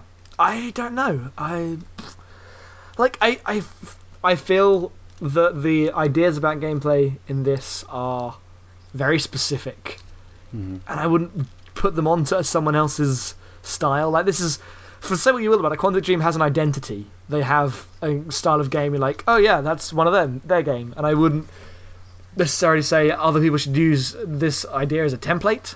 Mm-hmm. So I don't know. I mean, I like The Walking Dead, which I guess is that. Yeah, I mean, Walking. To me, I, I still think like Walking Dead is much more an adventure game, but I think Walking Dead is the closest any other game has come to realizing the Quantic Dream. You've realized the quantic dream. Uh, my other answer here, I guess, is Christine Love, just because I like her games. Yeah. Yeah, no, it's coming together in my mind. Yeah, no, that, yeah. just, someone just give Christine Love A hundred million dollars to a $100 video million dollars! Which is really what we're asking. Aw. Oh, so good. Destiny, anybody? I have Anyone? no idea. I don't know where I'd go with that. Okay, well, we'll just move on then, because we are kind of strapped for Yeah. time suddenly. Uh, two, two final questions come for Stephen. Um, what type of game story would you want to see have an AAA production pre- production ah, have an AAA production value, value? I can't talk words, but that's a question. What type of game story would you want to see have an AAA production value? A Christine Love game. Okay, done. Yep, done. Um, is it like a genre or a specific game story? I think he means he says type of, so I think he means genre. Visual novels, obviously. Yeah. Yeah, obviously. That's the only actual answer here. Yeah, I agree. With you. And then his next question is, uh, what genre of film do you wish they made a game out of? Oh. Yeah, Just Tarantino movies. I mean, they've Yeah, tried that. all- They're all, all games fucking are that. No, and I they're all mean terrible. like like a um not the actiony bits, but like the you know, turning the dial on the jukebox type moments. I would like uh, period costume drama games, like straight Aw. up, legitimately. Uh, they don't make those. You're right. I don't know. Um. Hmm. Hmm. Um. Time is of the essence here, but like period, period crossing genre is a good one. Like we've already mentioned Space Cop, I would but Yeah, but Space Cop is forever and always. Space Cop is forever and always. I would always. play the Quantic Dream adaptation of Frances Ha. Oh, Just yes. coming of age comedy. Yeah, okay. Yeah, yes, just like yes, how much yes. vodka will you drink at this party to upset your boyfriend? And the answer is all of it. Of course, you will go all the way in on that. You do not choose. You choose revenge. I'm sorry. Uh, and the final question from Stephen is: What medium do you think games should be trying to emulate more than film? Uh, painting, a macaroni sculpture. The actual answer in terms of what medium most represents what video games do is comics, to me. okay. Because you have a lot of visual abstraction as storytelling layers Mhm. in a comic book, and I think that that's ultimately what video games mechanically do. Hmm. I would, I'd, I'd like more video games as chasing novelistic tendencies, but like outside of Kentucky Route Zero and maybe The Walking Dead, maybe, maybe there's not a whole lot of that going on. I mean, I'm into music in terms of creating t- like tone. I feel games are really good at creating a tone and a mood and an atmosphere. Uh, if you want to see games chase music, I'd be way into that because every game that Yeah. I feel chases music, which is like Rez or Soundodger or like they're not even ostensibly music games, but they are games about feeling music. They're incredible. They're all great. because music as a thing is extremely abstracted um, and very just uh, emotional and bass Mm-hmm. uh, in a way that mechanics can do really well. And I, that's that's that's what I would say. Mm-hmm. Destiny. um, wait, what was the question? What medium Uh, wh- do you think games should try to emulate more than film? Oh, I'd go with one. books. Um, hmm. Yeah, I, I, I, I'd rather see more literary aspirations. Yeah. And those are our questions. Next month, Jackson, we have a big goddamn game on our plate. You're right. We are going back into the annals of history and playing one of the most well regarded PC RPGs of all time, Planescape Torment by Black Isle. It's a 1999 video game. You can find it on GOG.com for very little money. It'll run on anything. Uh, it is what I always wanted a Bioware game to be. I'm already like 10 hours into it. I love it.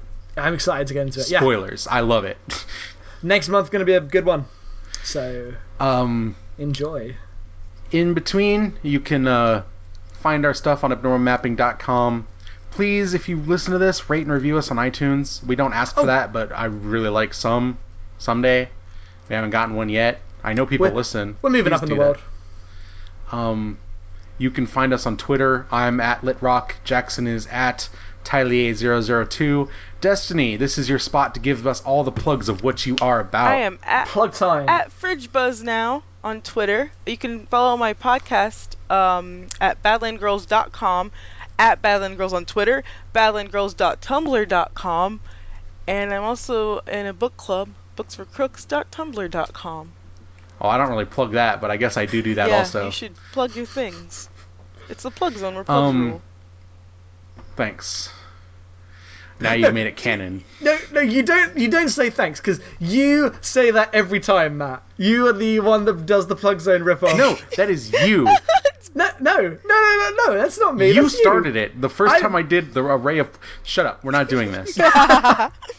so before we leave, I wanted to say, uh, please check out Badland Girls. Around the time this episode comes out, maybe it was the previous episode, maybe it's the next episode in Badland Girls. Scheduling. We will be on their podcast talking about God knows what, probably video games, likely. maybe music, maybe bullshit, Oh, Probably definitely bullshit. bullshit.